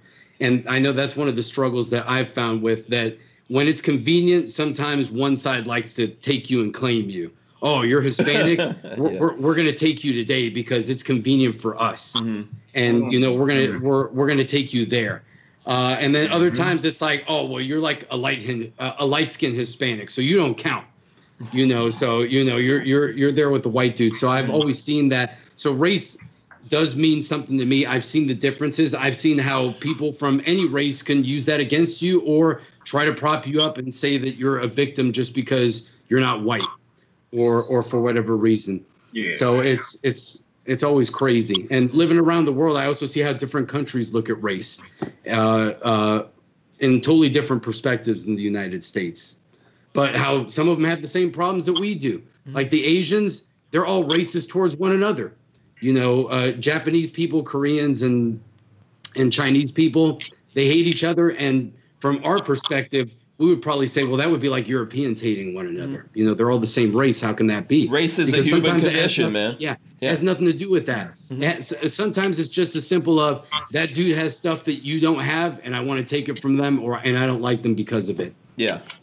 Um, I know this is going to sound real crazy, but it reminds me of uh, an episode of Rick and Morty, which I don't know if everyone has seen Rick and Morty. But literally, there's these aliens, they're all blue, right? All the aliens are blue. But uh, there's a part of it where they realize that some of them have uh, like extended nipples. you know, and then some of them have like there's a different kind of nipple that they have, and they have a race war over the nipples. So as ridiculous as that sounds, if that happened to us, if we were all blue, we would find a reason. Well, like this guy has a little white stripe, and he thinks he's better than me. You know, Well- I mean, th- no matter what, this is what we would do to each other because it's our crazy human condition. Well, look at the fights that people get into over AKs and ARs or 1911s and Glocks. And some people get really pissed off about it. Yeah. So if if we can get that angry about such trivial things like that, of course, mm-hmm. big issues we're going to kill each other about. Yeah. So, But but at the end of the day, if we want to make see, I think what a lot of this has to do is with time. We can't get rid of the of all the, the, the issues that human beings have. But but we have time and we can make things better, right? And I think, you know, over time in America, things are getting better. Maybe if you go to some other countries around the world, you'll see that they deal with this in some ways better. They no, no one's got a 100% cure for this. But in time here, we can make these things better if we if we actually sit down, talk about all of this, figure it out, and then hold each other to to the standards, right? But it can't be convenient, right? This is the thing that like some people want to flip in and out of this for convenience, you know. And I think that's what's the thing. So now here, we're, if we, I just want to bring it back to the to the whole conversation, which Kevin, like I said, we've had this before about you know, policing in America, right? Let's have that conversation again. With all of this happening, it's not just it's it's happening over and over again in America in lots of different ways. What do you guys think is the solution for this? For me, I think a full reset needs to happen. What, what do you guys think? Can I say something? And this Yeah. is a question for Hank, you, and uh, KD, especially Okay. KD, just because he was in law enforcement. Mhm. Um, the blue code. You see, do you know what I mean as far as the blue code? KD, Are you talking about the thin blue line? brotherhood, Yeah. Okay. The blue, yeah, It's the the, same, brotherhood. it's the same thing as the G code on the street. It's that right, right. Yep. A lot of them, you saw there was a white man, uh, and then there was the Asian or you know, uh, gentleman too. Different race, um, but they all had to stick together because of that G code, the blue code, or the blue line. Talk about that, because that, that you know uh, that's kind of a um, topic where you know they all kind of played that role. Because if you don't you kind of feel like the you know the outcast. You like hey he's not really for us. There was cops that were killed because of you know not following that uh that Mhm. code so go ahead and speak about that because i mean i feel like you know the audience may want to hear it Yeah. Uh, who wants to Good. jump in there? Well, I, I would say Especially it's that really for kd and uh Is hank but go ahead. is there a blue code? Yeah, it's called the thin blue line. Mm-hmm. Yeah. Okay. Uh, now, I, I was told something today. I wasn't in the room when this was said, but I was told something today that was said by a police commander out of the Seattle, Washington area. I don't even know if he worked for the Metropolitan, but around that area. Mhm. and they were at a conference, um, and he said, uh, "I love police, and I'm always going to support my officers. Um, so I'm not diminishing their lives. But when people say Blue Lives Matter, they forget the rest of that sentence. And I'm just listening to what somebody's conveying this to me. Mhm. And he said, you know, he everybody in the room was puzzled. Cops, everybody. They're like, what? Yeah. Is there like- is there another part to that sentence? Yeah, he's like, Blue Lives Matter last. Everybody's like, what? He's like, it doesn't mean that police officers should die. Now, this is a police commander. He's like, I'm not saying that at all. What I'm saying is, when you put on this badge, you are going out to make sure that innocent people make it home safe, even if you don't. Yeah. So your life does matter. It just matters last. The only thing that's above is a criminal. Mhm. all right, unless you get to the point where you have to save the criminal, right? He's now a victim. Mhm. So in, in that thinking, that, that points out a lot, but everybody doesn't share that mindset. Look, every every cop that I've seen that has spoken up, I never forget we had this brother that spoke up against the mayor, called the mayor out on some some some BS. And you know what they did to him? They they gave a cop what we call a black hole. They put him on desk duty, right? And he just sat on a desk all day long, greeting people into the police station until he finally left.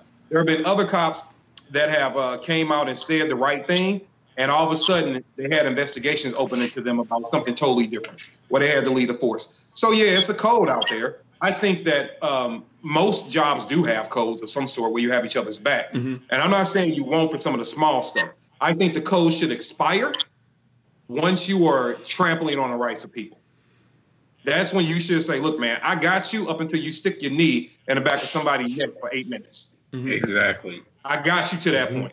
Look, if I need to, if I need to say that you were on this traffic stop with me while you was really over your other baby mama house, I got you. I got you. Mhm. If I need to run, if I need to cover for you because you ran cold through a red light, caused a, uh minor traffic accident, and you know you weren't supposed to be pursuing, but the car got away, nobody was seriously hurt. I got you. I, I mean, that stuff is real, right? Have your boy Right. back. I'm not saying don't do that. Right. But when you get to the point to, hey, yo, I'm gonna keep it quiet if you murder somebody, and I'm not gonna stop it. Nah, you, you Yeah. passed. nah. You went too far. Yeah. You went too far. Yeah. Um, so I so listen, I don't know if you think like I've never been in law enforcement. So I've never been in law enforcement, never been in the, in the military. Um, I've interacted with a lot of cops through my life. I grew up in New York City in the crack 80s. You know, I have friends that, that I went to high school with that became police officers. I have people that I really care about in my family, people I love who are police officers. Um, lots of people in law enforcement out there in the world support me you know. But yes at the end of the day it's a gang right? This particular thing you're talking about. It's a gang. Where, where do these things come from? They come from fear right? Like if you get arrested and, and you're in prison you got to figure out are you a skinhead do you become muslim up in there?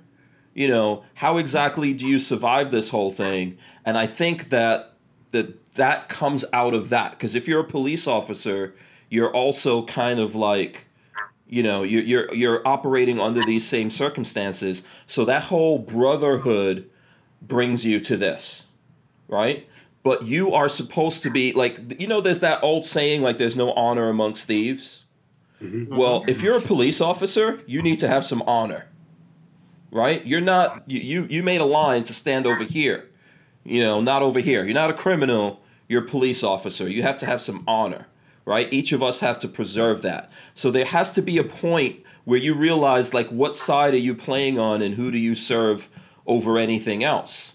And part of that is like uh, th- this is what i take from what kevin what you were saying is that that police chief was saying that that's our job like we're supposed to put our lives on the line you know and our lives are supposed to matter last right am i am i wrong about my interpretation? Yeah, he said as long as we are supposed to, your life matters, but not before the people you're supposed to protect. Exactly. And and that's what I mean, this is this is what I think it, it needs to come down to.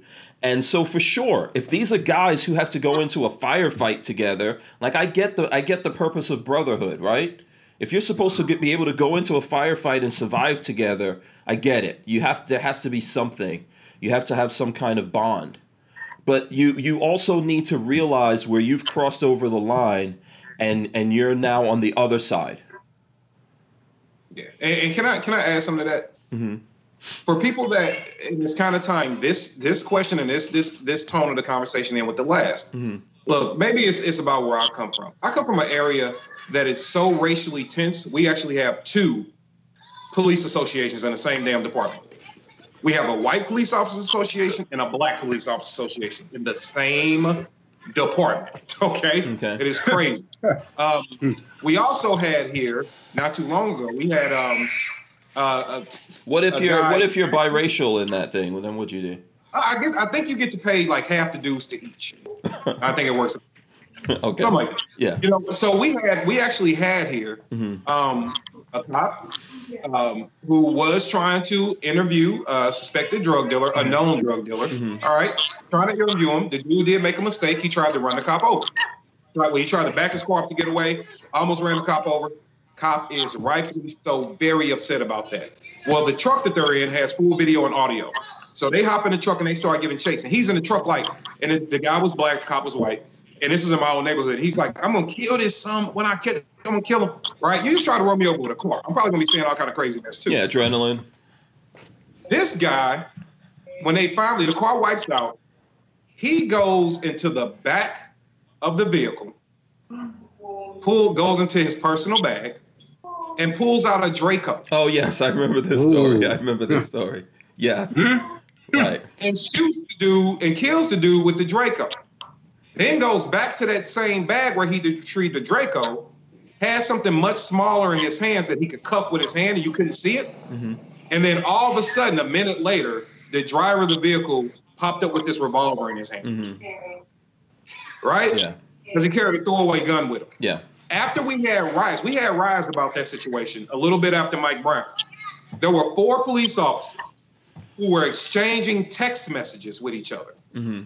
saying that they are going to catch one of these protesters and beat the hell out of them before they even got assigned to the riot squad. Saying this in text message. The text messages came up in court. They down, they pulled the phones, got the records, approved. proved. Mm-hmm. in, be, in response to Ferguson, we had undercover officers in the crowd of the riot. Mm-hmm. Right? They put a black officers, well, more black officers in the crowd because they can blend in better, right? Mhm. With the crowd, like what, what the crowd looks like. These guys, unbeknownst to them, the officers just standing there. They went and grabbed the black dude and beat him mercifully. They put him in the hospital for several weeks. They beat him that bad A police officer. not realizing he was an on-duty undercover police officer. mm-hmm.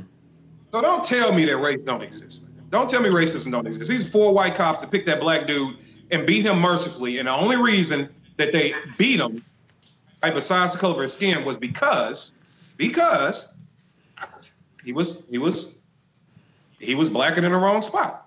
They said they premeditated it. They said in text messages, "This is what's going to happen." They got to work. They pulled the black dude out the crowd and beat him. Then tried to say he assaulted them. They when they brought him, when he could finally talk, he went through processing the whole nine yards. He was identified as an on-duty police officer on assignment with that agency at that protest. Mm-hmm. We had another incident here, right, where a cop was in his home. There was a police chase going through his area. He went out to he went out to back up the officers, right? He grabs his gun, runs outside, gets involved in the melee. He is standing still, talking to two responding officers. They're like standing and they're talking. He's got a sidearm in his hand, down to his side. He's standing having conversation. I guess they're talking about which way they got to go, whatever the case may be. The other car pulls up like a minute and a half, two minutes after they've already started their conversation. The white dude gets out the car and shoots him. Shoots him. Mm-hmm. Stop telling people that there isn't a problem. And at the same time, cops need to stop pretending that there's not a code. There can be two truths. Absolutely can be. Why didn't the cops at the scene when he planted the gun on that gentleman say, hey, I get he tried to run you over, dude, but we ain't planting no guns. Matter of fact, where the hell you get a Draco from? That's not what you got a sidearm and a long gun issued to you in the car. Mm-hmm. I remember that one Why now. are we putting Dracos out of a bag? We have access to our own weaponry, right? Yeah. So why didn't they stop him when you when he drug that Draco out? Why didn't his partner say throw that throw that shit down? What you doing? Mm-hmm. Right. So I, I wish that people would really open up and realize that yes, we have a problem, and yes, there is a blue code, Mm-hmm. and yes, we need to address them both. Yeah. We absolutely do. Yeah. And so my thing is to answer your question about what do we do. Honestly, I mean you can't shut down police work, man. And look, I, I hate to tell people, but if you don't have cops, man, I give it I give it maybe I'll be nice and say it takes two days for people to figure it out that police no longer exist to watch what kind of problems you have. Mhm. Just just watch, right? So you absolutely need police work. Yeah, and, and Um, I think even if you make, even if you take these troubled areas and make all the police departments black, you're still gonna have problems. Oh yeah. Okay, You're gonna have if you have I a think it- Latino neighborhood and you make the police officers there only Latino, you're gonna have problems. Yep. When you You give one human being power over another human being, you're gonna have problems. If that human being has no sense of honor and professionalism, Mhm. True. We need complete. We we don't need. We need reform. But you know what, man? Just like when times change, I really do think it's it's time for you know people to get together, people that are professional law enforcement, and maybe ask people on the outside too. Reach out to community leaders and truly start having a conversation of how we can do the job better. Yeah. Right? Like just how can it be done better? Even if nothing else, you start training people around the fact that hey, social media is a thing, dude hmm it, like we have to adapt to the times, right? Yeah. So it, it needs to be it needs to be complete complete change and complete reform all the way around. Because I think if you're doing a good job, you will be surprised at how much the community will have your back. Yeah. You know something I think too, man? I, I think that we don't really have leaders anymore, not political leaders. And I don't think it's just Trump, you know. Um, I've got my problems with Trump, and I have things with Trump that I like. Um, but I think that none of our leaders, not Democrats, not Republicans, no, not conservatives, not liberals, none of these people are actually leaders, and none of them truly want to make America a better place. I think I think for the most part, those kinds of people stopped existing back in the '60s. You know, and a lot of what we've got now, so far as political leadership, they don't really want to solve these things. They want to blame other people. They want to get more power out of it. They want to create more fear. They want us to go up against each other more. You know, this is the truth. I think that I agree with with with uh, some of the people in our community that are saying, "Hey, all of this is separating us." I would agree with it here that we really are not fixing anything the people who have the who are in the position to do something about this they're not really fixing things. If we just want to like if we just want to make this like so for example about trump right? And what we all do we're all in social media we all get up on youtubes or instagram or whatever and we know we have problems with social media right? We know we gave them as a as a as a country as a citizenship we gave them protections and they have they have power now and they abuse it and they do all these things. When does when does trump decide to do something about it? When it affects him personally. You know? And and i think that this is what all these guys are doing. And and because of that they're not really trying to fix anything. So just like in that example i'm not impressed by what he did but I'm not also not impressed with social media either. And I think we'll constantly have that problem because no one's actually trying to fix it. And I think that goes the, the same for what we're talking about here. That no one really wants to get in there and fix it. We really need like professionals to be in. First of all, the the the policing is too big to me personally in America.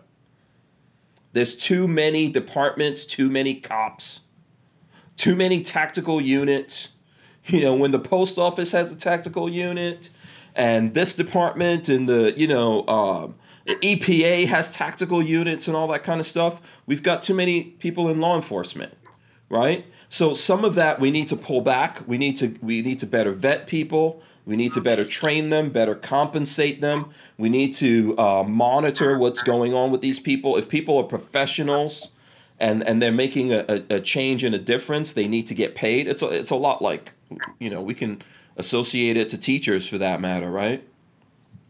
Mm-hmm. We just need to yeah, do something better and make it better, but no one's actually willing to do it. I'm sorry, go ahead. Are we are we not willing to do it or is the system not willing to change? But who's the system? Right. Well, I get that we're part of the system, but at the same time, this goes goes back because I don't, you know, I guess I'm I'm kind of I'm kind of nah, I don't know. I don't necessarily I guess what you what you just said too. I get your point, but in a lot of areas, they're understaffed with cops, right? So maybe a shift. I don't think that I, I am totally like why why why does the well i mean like where i so i live in the country my my personal police department in my county here in florida they're not big it's a handful of guys you know and as a matter of fact a few years ago someone executed two of those guys right uh, in a cold-blooded way and everyone felt that now, because they're smaller, in my opinion, they do a better job. You know, hmm. also my sheriff is elected. I can see that. So he knows all the people in the town. Like I'm trying to hide out from mo- from mofos. Let me put it that way before I start cursing.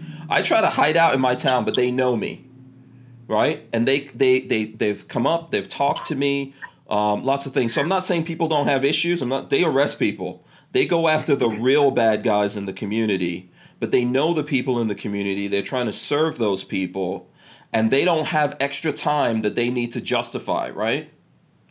But in, in other places where the police departments are big and bloated, there's a lot of craziness going on. Yeah. Well, maybe the answer to your question is exactly what happens to, with sheriffs, though. They're elected, right? Mm-hmm.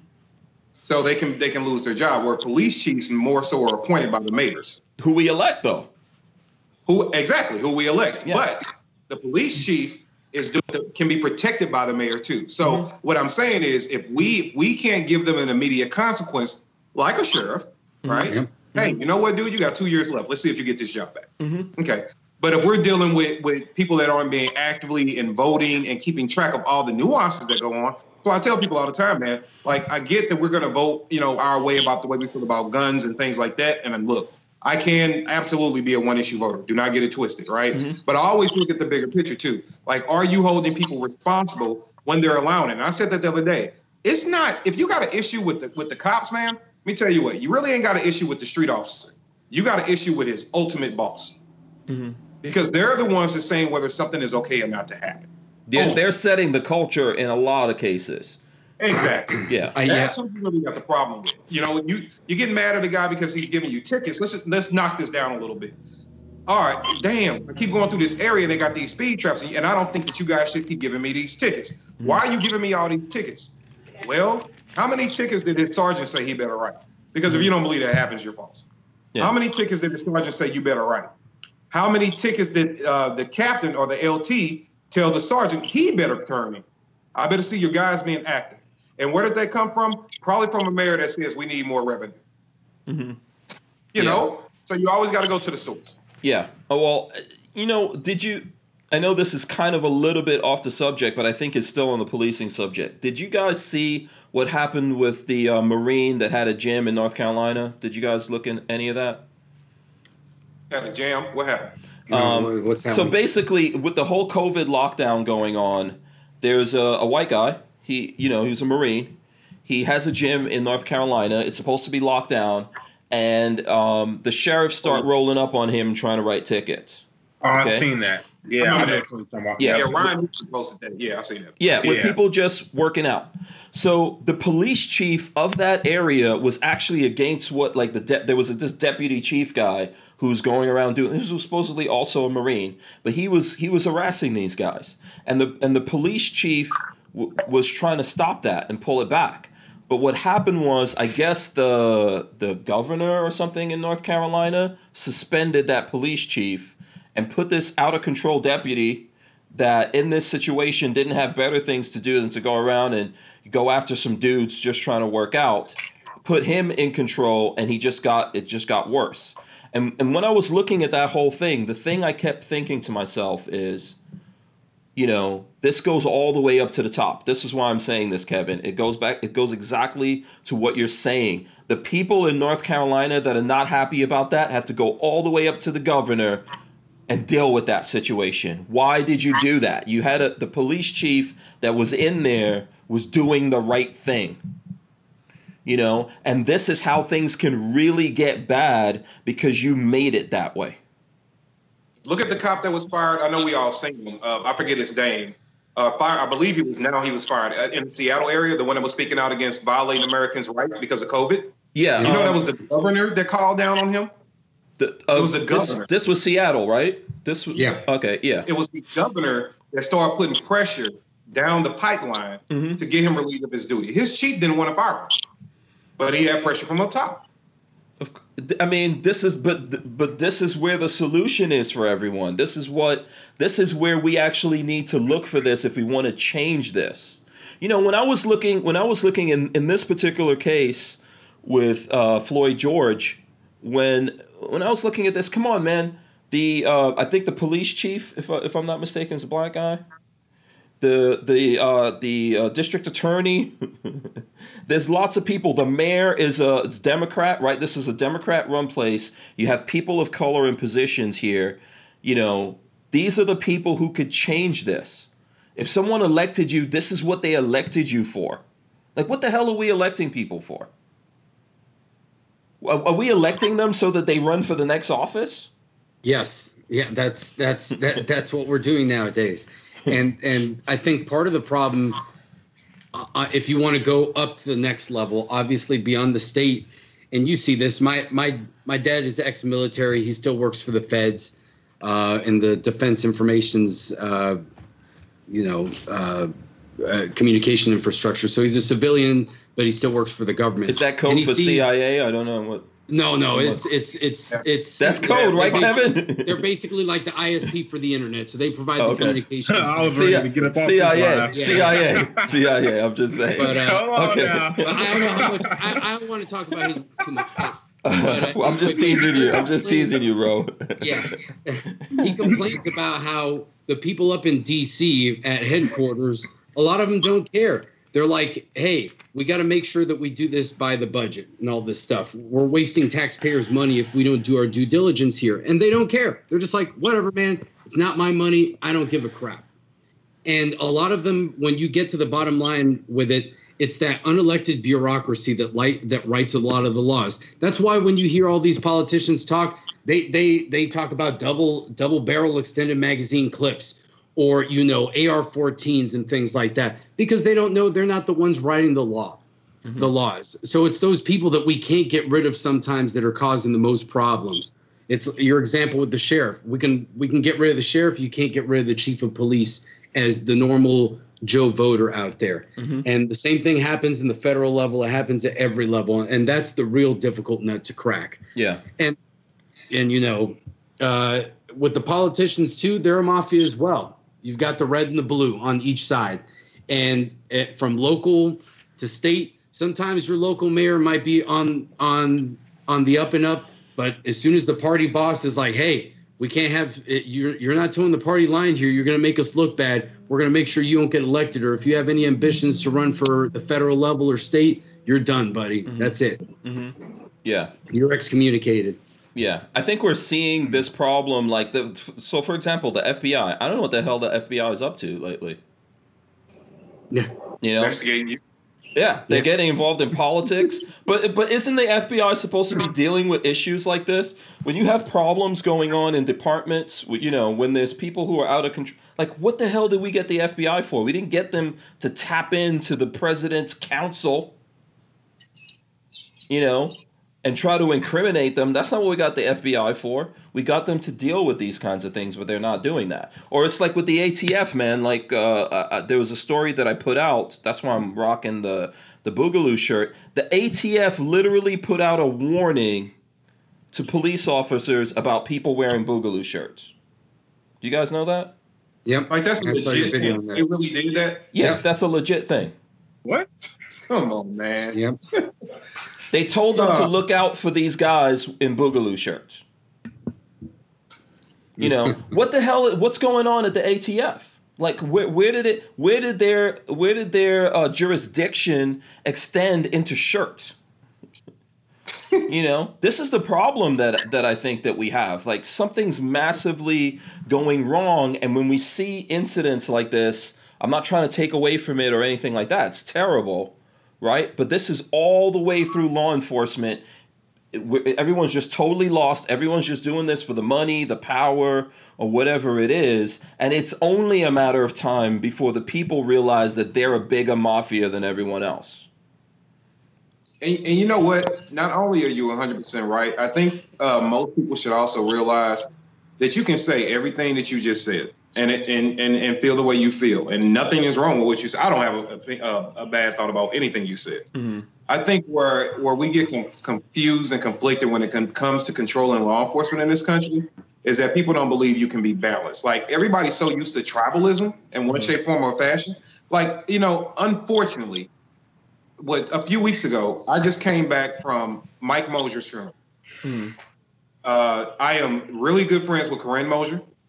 Uh, I love Corinne. That's like she's a really good. She's a sweetheart. I met Mike a couple times. We laughed. We joked. Uh, we played around. He was a really good dude. The last time I seen Mike, Mike, I was in Vegas and we did this celebrity basketball game. Right. This Uh, is a police officer, right? For people who don't know. yeah, it's a police officer. Yeah. Mosier. But I, I, asked uh, Corinne to come, you know, play in the game, uh, and she was like, "Well, I can't play, but we'll we'll come." And Mike's like, "Yeah, we'll come." Mike came to support the basketball game. Why is that important? Yeah, for for just a lens. Mike is a white dude, right? He came to a basketball game to support firearms and safety education to inner city children and mentorship. That's why he came to the game to support that. Mike also did tons of work in his community outside of just wearing the badge. Tons of work. One of the things he did, he had a um, he had a uh, it was called Operation Rudolph, and one of the organizations in Operation Rudolph that worked hand to hand with Mike was the NAACP, Mm-hmm. Amongst other organizations, right? And Mike did this work. He did work. He was a uh, president of his uh, fraternal police order. He did a ton of work. He was a really good, solid dude. Mhm. And somebody took his life, and it hurt my damn heart because he was a good man. Mhm. So I made the drive to go down there, and I was I was blessed to be invited in with the family. And I went down there and I paid my respects to a good man that was doing good work in the world outside of the badge and with the badge on, Mhm. and lost his life to a criminal. When we lose people like that, it hurts Yeah. because we don't want to lose people like that. At the and, and then once you get past that, I can also come back and say the crap I saw in Minnesota was flat out murder, and that dude needs to be held accountable. Mhm. Right? So I wish everybody would incorporate just a little bit more balance to their conversations. Absolutely. That's I think everything's like that. Everything's perspective and we just need to think about it and and and realize that our perspective like on our side it looks different from how it looks on another side and that doesn't um, make our side better, their side worse or anything like that. If we can't like learn how to turn things around three-dimensionally, we're never to solve this. We're just to be shouting at each other, rioting, fighting each other. Someone, you know, because someone loses some kind of respect over here, they they become a police officer and start taking things out on someone because they think that gives them a license. This is how we, you know, this is how we wind up in this situation and we get out of it by elevating ourselves. Hey, Hank, that. I don't mean to cut you off, but you might want to know this. You might Yeah. want to know this. Apparently, the feed's going crazy about they just destroyed CNN headquarters. Yeah, I saw Yeah. Eli EDC talking about that, but um, did, like, does anyone actually have a news link about that? Yeah, Let I me- can let me- see CNN Atlanta protesters graffiti, smash windows at CNN headquarters. In Atlanta?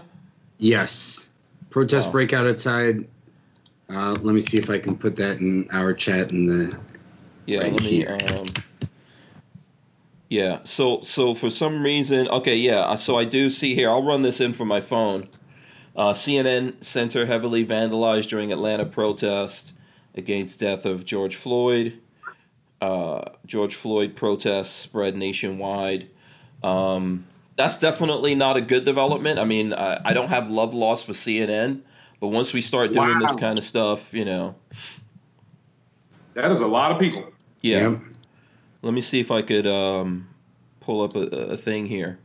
So now, in places where this thing didn't Wow, yeah. directly affect those people, we're getting a direct effect from it. Well, I, I think the other thing that a lot of people need to keep in mind is that this is kind of a perfect storm situation. We have a time in history now where I think we have the lowest faith, well, I think in decades, uh, the lowest faith we've ever had in our leaders, in our institutions, in the media. You don't really know who to trust. Uh, anybody can say whatever they want without consequence a lot of times. Mhm. Uh, people can make things up at any moment and it can go viral. And the next thing you know, uh, people get hurt for no reason other than somebody made up a rumor or their lives get destroyed. So, and obviously, we just went through COVID 19. So you've got two months where people are unemployed, where they've been listening to the media, they feel lied to, they feel desperate. So now when something happens that they can take their emotion out, you know, how many of these people are unemployed too that they're just frustrated with everything that's happened these last few months and that's exacerbating the problem. You got 40 million people unemployed in this country now. Uh, and anything can can trigger a situation with with that many people that may be desperate. Mm-hmm. So I think that's why you're seeing it spread everywhere, too. That Yeah. doesn't help. Yeah, so I'm just trying to roll in some of that uh, that stuff that's breaking. Um, yeah, I don't know. So what do you what do you guys think about this this particular thing happening right now? Well, I can tell you, I can tell you one thing, and it might it might not be funny, but I guarantee you somewhere Trump is like getting a real chuckle out of this.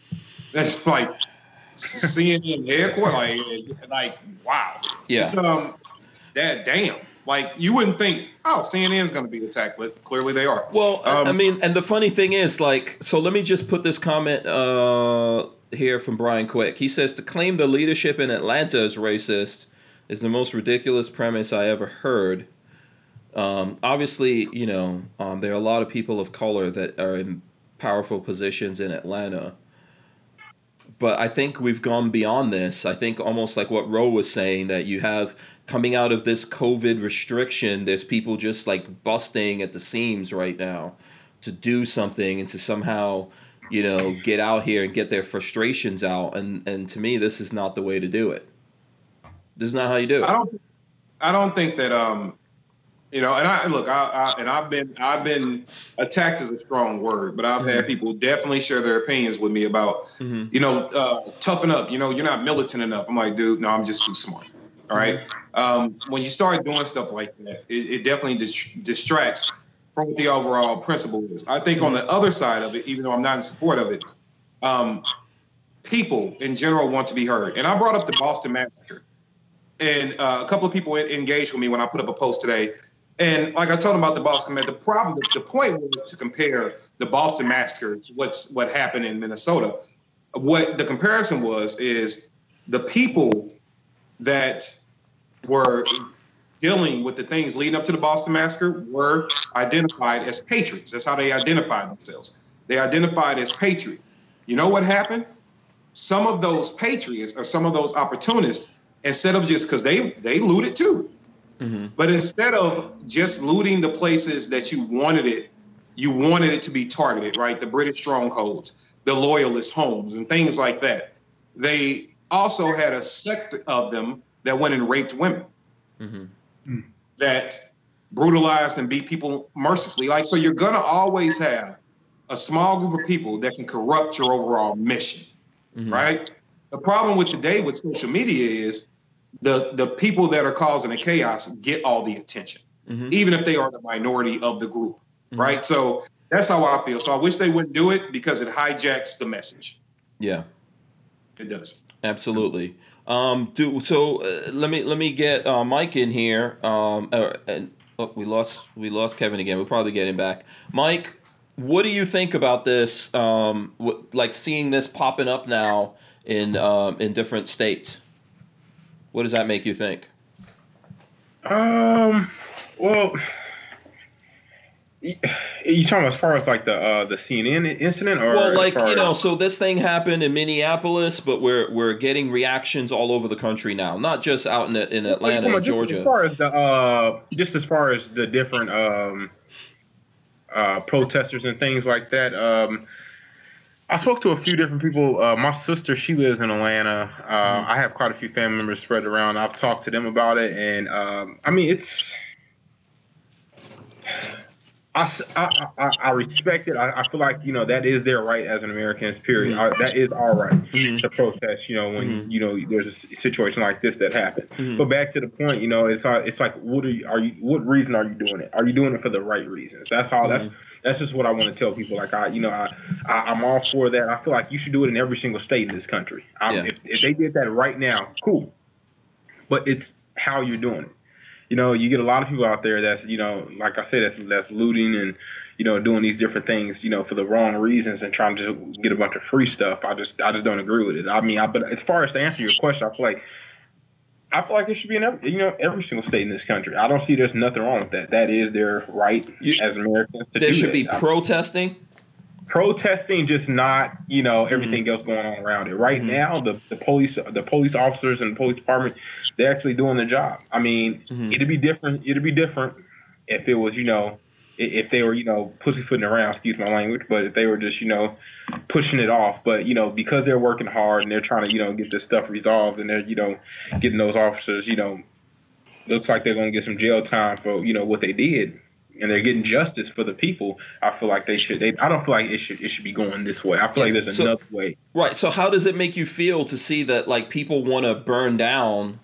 you know, basically the country? It seems like I, there's some I, element out there. I hate to be a conspiracist, but it seems to me like people are really pushing this. Although this is a this is like this this particular situation obviously has a lot of uh, emotional impact behind it but it seems to me like people want to use this to burn everything down right now and we're probably at the worst time in history of america to start burning everything down in america yeah I will say this: almost eighty percent of the people out there that's doing these things don't know what the hell, don't know what they're doing. They don't know. They don't have a single clue. Mm-hmm. They're just out there. A lot of people are in this world almost eighty percent of people are followers, almost in a way. In my mm-hmm. opinion, I just feel like that. I just feel like they're just out there doing it because they see other people doing it. Mm-hmm. If you mm-hmm. look at those, if you look at a lot of those videos, there's either there's a lot of criminals and there's a lot of young people. our young people, we have we have those. Myself also. Sometimes we don't, you know, we're not thinking so clearly, and we just do things because we see others doing it. A lot of them are out there just doing it because they see other people doing it. They may not even know this man's full name. Mm. You know what I'm saying? Mhm. Like they- they're just running a trend. That's what young people do. A trend, and even older people. I Mhm. feel like if you're not out for the right reasons, Mhm. go, go in the house. Go Yeah. in the house seriously because you you're not doing nothing, and you are destroying his his like reputation, his the his, you know, his legacy in this Mhm. way. You know, they don't. I'm pretty sure he don't. He don't want to see people busting you know uh, Dollar Trees down and fitness centers and you know burning. Man, come on, Yeah. Jesus Christ. Like Yeah. I understand being upset. I'm, I, I I'll be upset too. I will be very upset. Uh, I, I understand their reason of being out there. I feel like they should be out there and they should be protesting.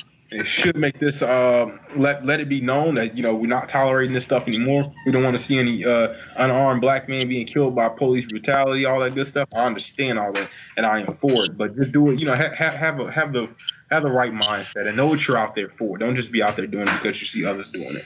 Okay. all right. That's what Absolutely. Well said. Okay, Rolando, what do you think about it? Uh, I think, you know, just kind of going off of what I said before, I think it's almost inevitable where we're going. I know I've always talked with my wife about this that if the boogaloo or something happens, I mean, do people not see this and see something that they would think that this is what the boogaloo would be, except you'd actually have people killing each other openly in the streets? Does that seem like a good thing? I mean, uh, it doesn't to me.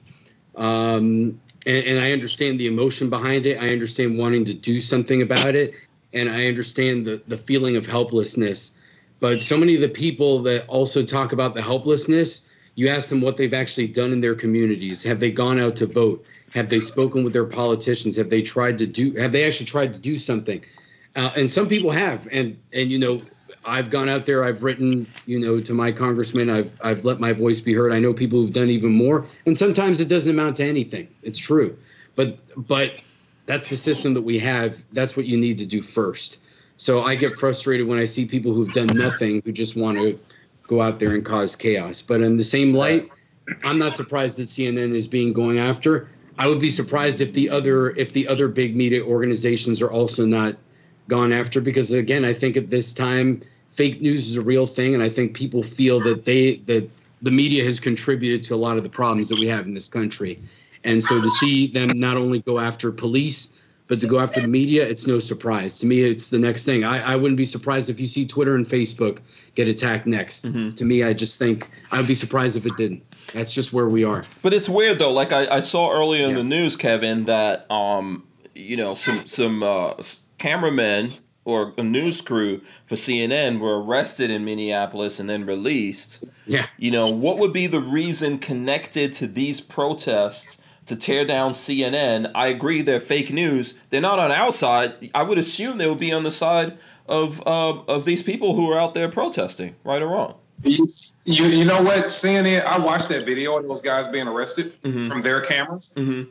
And despite how you feel about, you know, what somebody does or what they represent, they have they have the right to talk. Mhm. They have the right. They have a First Amendment right to cover the news. They are they were news professionals. They can do that. They were very polite. Like them, love them or hate them. They were very polite. They even apologized to the officer. Hey, we only moved here because we wanted to make sure we stayed out of your way. Like, where would you like for us to go? Anything, officer. Anything to avoid conflict. Very nice. They arrested them anyway. So it goes to show that you can't. Regardless of knowing that they were a poli- were a news crew.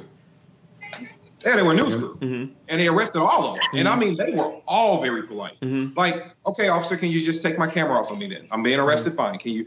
A cop took his camera off, set it down nice and gently, and they arrested him. Um, and I, I don't, I don't think, I don't think that this has anything to do with what happened in Atlanta. Mhm. But it goes to show that, it- you know, we have to be careful about if we, because a lot of people are like, oh, finally CNN got their just due when it came to guys being arrested. Mhm. Yeah, would you have felt the same way if it was Fox News? Like everybody's got the right Mhm. to the First Amendment. They should be allowed to talk, even if they would, even if half of what they say is BS. They have the right to say it, right? So, to me, it's it's unfortunate that we've come to a place to where um, all of our rights are being attacked because they are. Mm-hmm. Yeah. Yeah, I don't really understand the. I don't see the rationale behind doing it. Um, but for sure, I know there's some people who want to get this all spinned up. I see some guys talking in the chat like, "Hey, there's got to be someone funding this and and and pushing everyone or all these people. Everyone's not doing it, right? We're obviously not doing it. Do you guys think there's someone trying to light this uh, this keg on fire right now? Well, if you look at, um, which I know is kind of, kind of maybe not proven, Mm-hmm. but you know, can you have agitators? Absolutely. I mean, we got pictures today of guys that were in the, in the Minneapolis riots with you know comms in Mm-hmm. right? Mm-hmm. Yeah, they, and they got like professional comms in their ears. You got the guy that's potentially is a police officer from a neighboring jurisdiction Mhm. busting out the windows in AutoZone. Right? And let's Is that forget- real? Have we verified that that guy was actually a police officer? I- and then there are more and more reports coming out. They release his name, release his department, and say that the the people that are saying it know him, Mhm. and that's why they started to approach him. Like something is weird about this dude, right? Mhm. And it is kind of strange. Like I wasn't standing there, but what made everybody single him out? you know what I mean? Like Yeah. why? It had to be something that they sensed that wasn't Mhm. right about him. Um, so I think that you can definitely have agitators. I mean, look, man, when we had Katrina, you saw the police route, uh, uh, uh, looting and rioting with everybody else Mhm. in full uniform. So yeah, I believe there can absolutely be agitators. Um, why the spark at the CNN spot? I don't know. I think the only thing now them protesting. Look, man, I'm 100 percent with that all day long, um, and I do believe it's the minority of people uh, that is actually out there doing it. I think the saddest thing is that's just blocks from where uh, MLK uh, Memorial is, like Mhm. that, Mhm. and that's not what he would have wanted. You know what I mean? So Mhm. that's kind. Yeah. Yeah. Unfortunately, um, you know, I, I think that there's just people who are already pointed in this direction and already upset for whatever reason, and they're just uh, intent on uh, creating damage all all around the country. And I don't know how this that actually brings any kind of resolution by just going around and destroying everything. Um, but you know, once once people are in motion to do something, they I guess they just stay in motion to do that. Yep. You know, um, yeah. Let's. And you can always at who who stands to make money from it. That's always a good spot to start looking. Who stands to make money from chaos? And ain't nothing wrong with looking at them. Well, I'll tell you who stands to gain the most from this kind of chaos the government. The people in Yep. power right now, they stand to gain the most because out of this comes l- more laws. you know, more restrictions, more infringements. That's what comes Yep. out of this. Yep. So, Yep. um, uh, Brian Quick says, which I think he's in. I think it, Brian Brian Quick is in Georgia, right? Or he's in Atlanta or He something. he's in the Atlanta area, yeah. Yeah. Um, he says, I think it's just coincidence that CNN is near the epicenter, not a statement about CNN itself. And uh, J.R. Walls, that's that's your chick, bro. Did you know that? Hawaiian shirts will get you red flag now, guys. yeah, we know that. Kathleen Music Lover says it's all my fault. Mm. You know, I cannot believe they are targeting people because of a damn shirt. They are, man. Um, there's lots of things going on. I believe that we're going to see some more leaks coming out on this. That uh, government agencies are doing lots of things to target not just people with Hawaiian shirts, but gun guys, people like us. You know. Yeah, you know, I will, I will, I will say this, and I, I don't like to say a whole bunch of things, man. But people often ask me, you know, why wouldn't you, uh, you know, do this and do this and do that thing? I can tell you firsthand that I have been asked by, I'm not going to say they're the most powerful people in, in around me, but people with some influence. Let's just say that. Say, hey, you think you can convey your message this way? You think you can say that? Hey, could you hold off on saying this? I'm like, no. Why? Because I'm not beholden to anybody. Mhm. You can't you can't hold me. Like there's no money you can hold over my head. But that doesn't mean that they're not looking for a way to shut me up, Mhm. shut everybody up that's that's speaking out. So be aware of that, man. Like it, it is it is it, it is a hunt to at least suppress the voices of people that they believe inspire others. They absolutely want to do that. Yeah, yeah, and and a lot of times, man, we think things are going to help us, and out of that just comes uh, more restrictions, more lockdowns. So, um, yeah, uh, you know what? Uh, it's uh, disappointing to see all that going on. Uh, it's just the, unfortunately how uh, people are reacting these days, and um, I, I'm not really sure when it's going to stop. But, but I am sure that the people who would be behind something like this pushing it, they want it. They want it to stop when it's all out chaos. You know, and the Yeah. people who the people who could stop that is us. You know, so that's the thing that that everyone out there needs to think. Like you, when everyone else is losing their minds, you always need to stay calm and in control of your own self. That's true. That's absolutely true. Yeah. Um, yeah, we got we got to be careful, man. And then they, we already we still got. I saw people commenting earlier, like we still got COVID we're dealing with, right? Like, is this going to make them slow down the phases of you know reestablishing the economy and push everybody back indoors?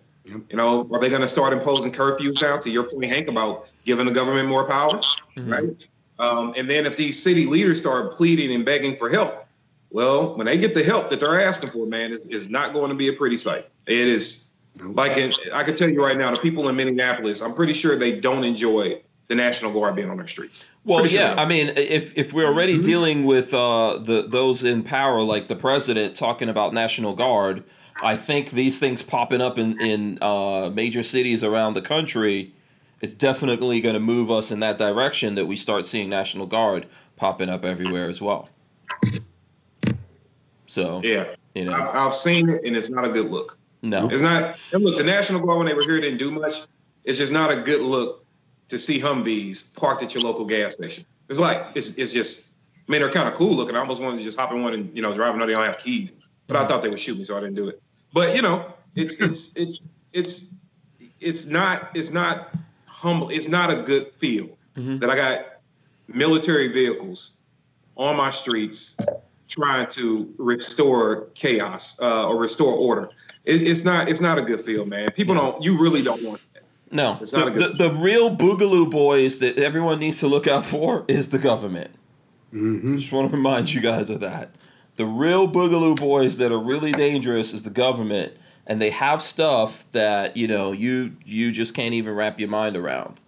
You know, um, not just the Humvees, man. Those uh those uh Blackhawks, all kinds of things at their disposal, and we don't want to give them a reason. Um, to start pulling those things out. So listen, it's nine o'clock. Unfortunately, I actually have to go do John Crump's uh, podcast after this fireside chats. I think it's at ten, right, Lola? Yes. Yeah. So I don't want to. I don't want to keep you guys here. We should probably wrap it up. I think it was a really good conversation. I enjoyed the input from everyone. Let's kind of like go around uh, here and, and and get folks to tell the people out there listening to this how they can support you all. Let me see. I'm going to start with Rolando, Puerto Rican right. Pistolero. How can people uh, find out Uh, more about you and support you, man? Right now, uh, in the chat, you can see Locked and Loaded Latinos is our YouTube channel. Uh, we just posted a video just from Shot Show uh, the other day. Uh, you guys are actually uh, maybe not all in the first one. KD for sure is with Argo J, but I got another one. The next phase of more Shot Show, you guys are actually all in it. We're going to produce more content. Obviously, we want to spread the message of 2A ownership and civil rights in the Latin American community. So you can find us there or at Puerto Rican Pistolero on Instagram. Okay, awesome. Um, let's uh, keep moving around here. Kevin Dixie, you're next. We're going kind of like counterclockwise.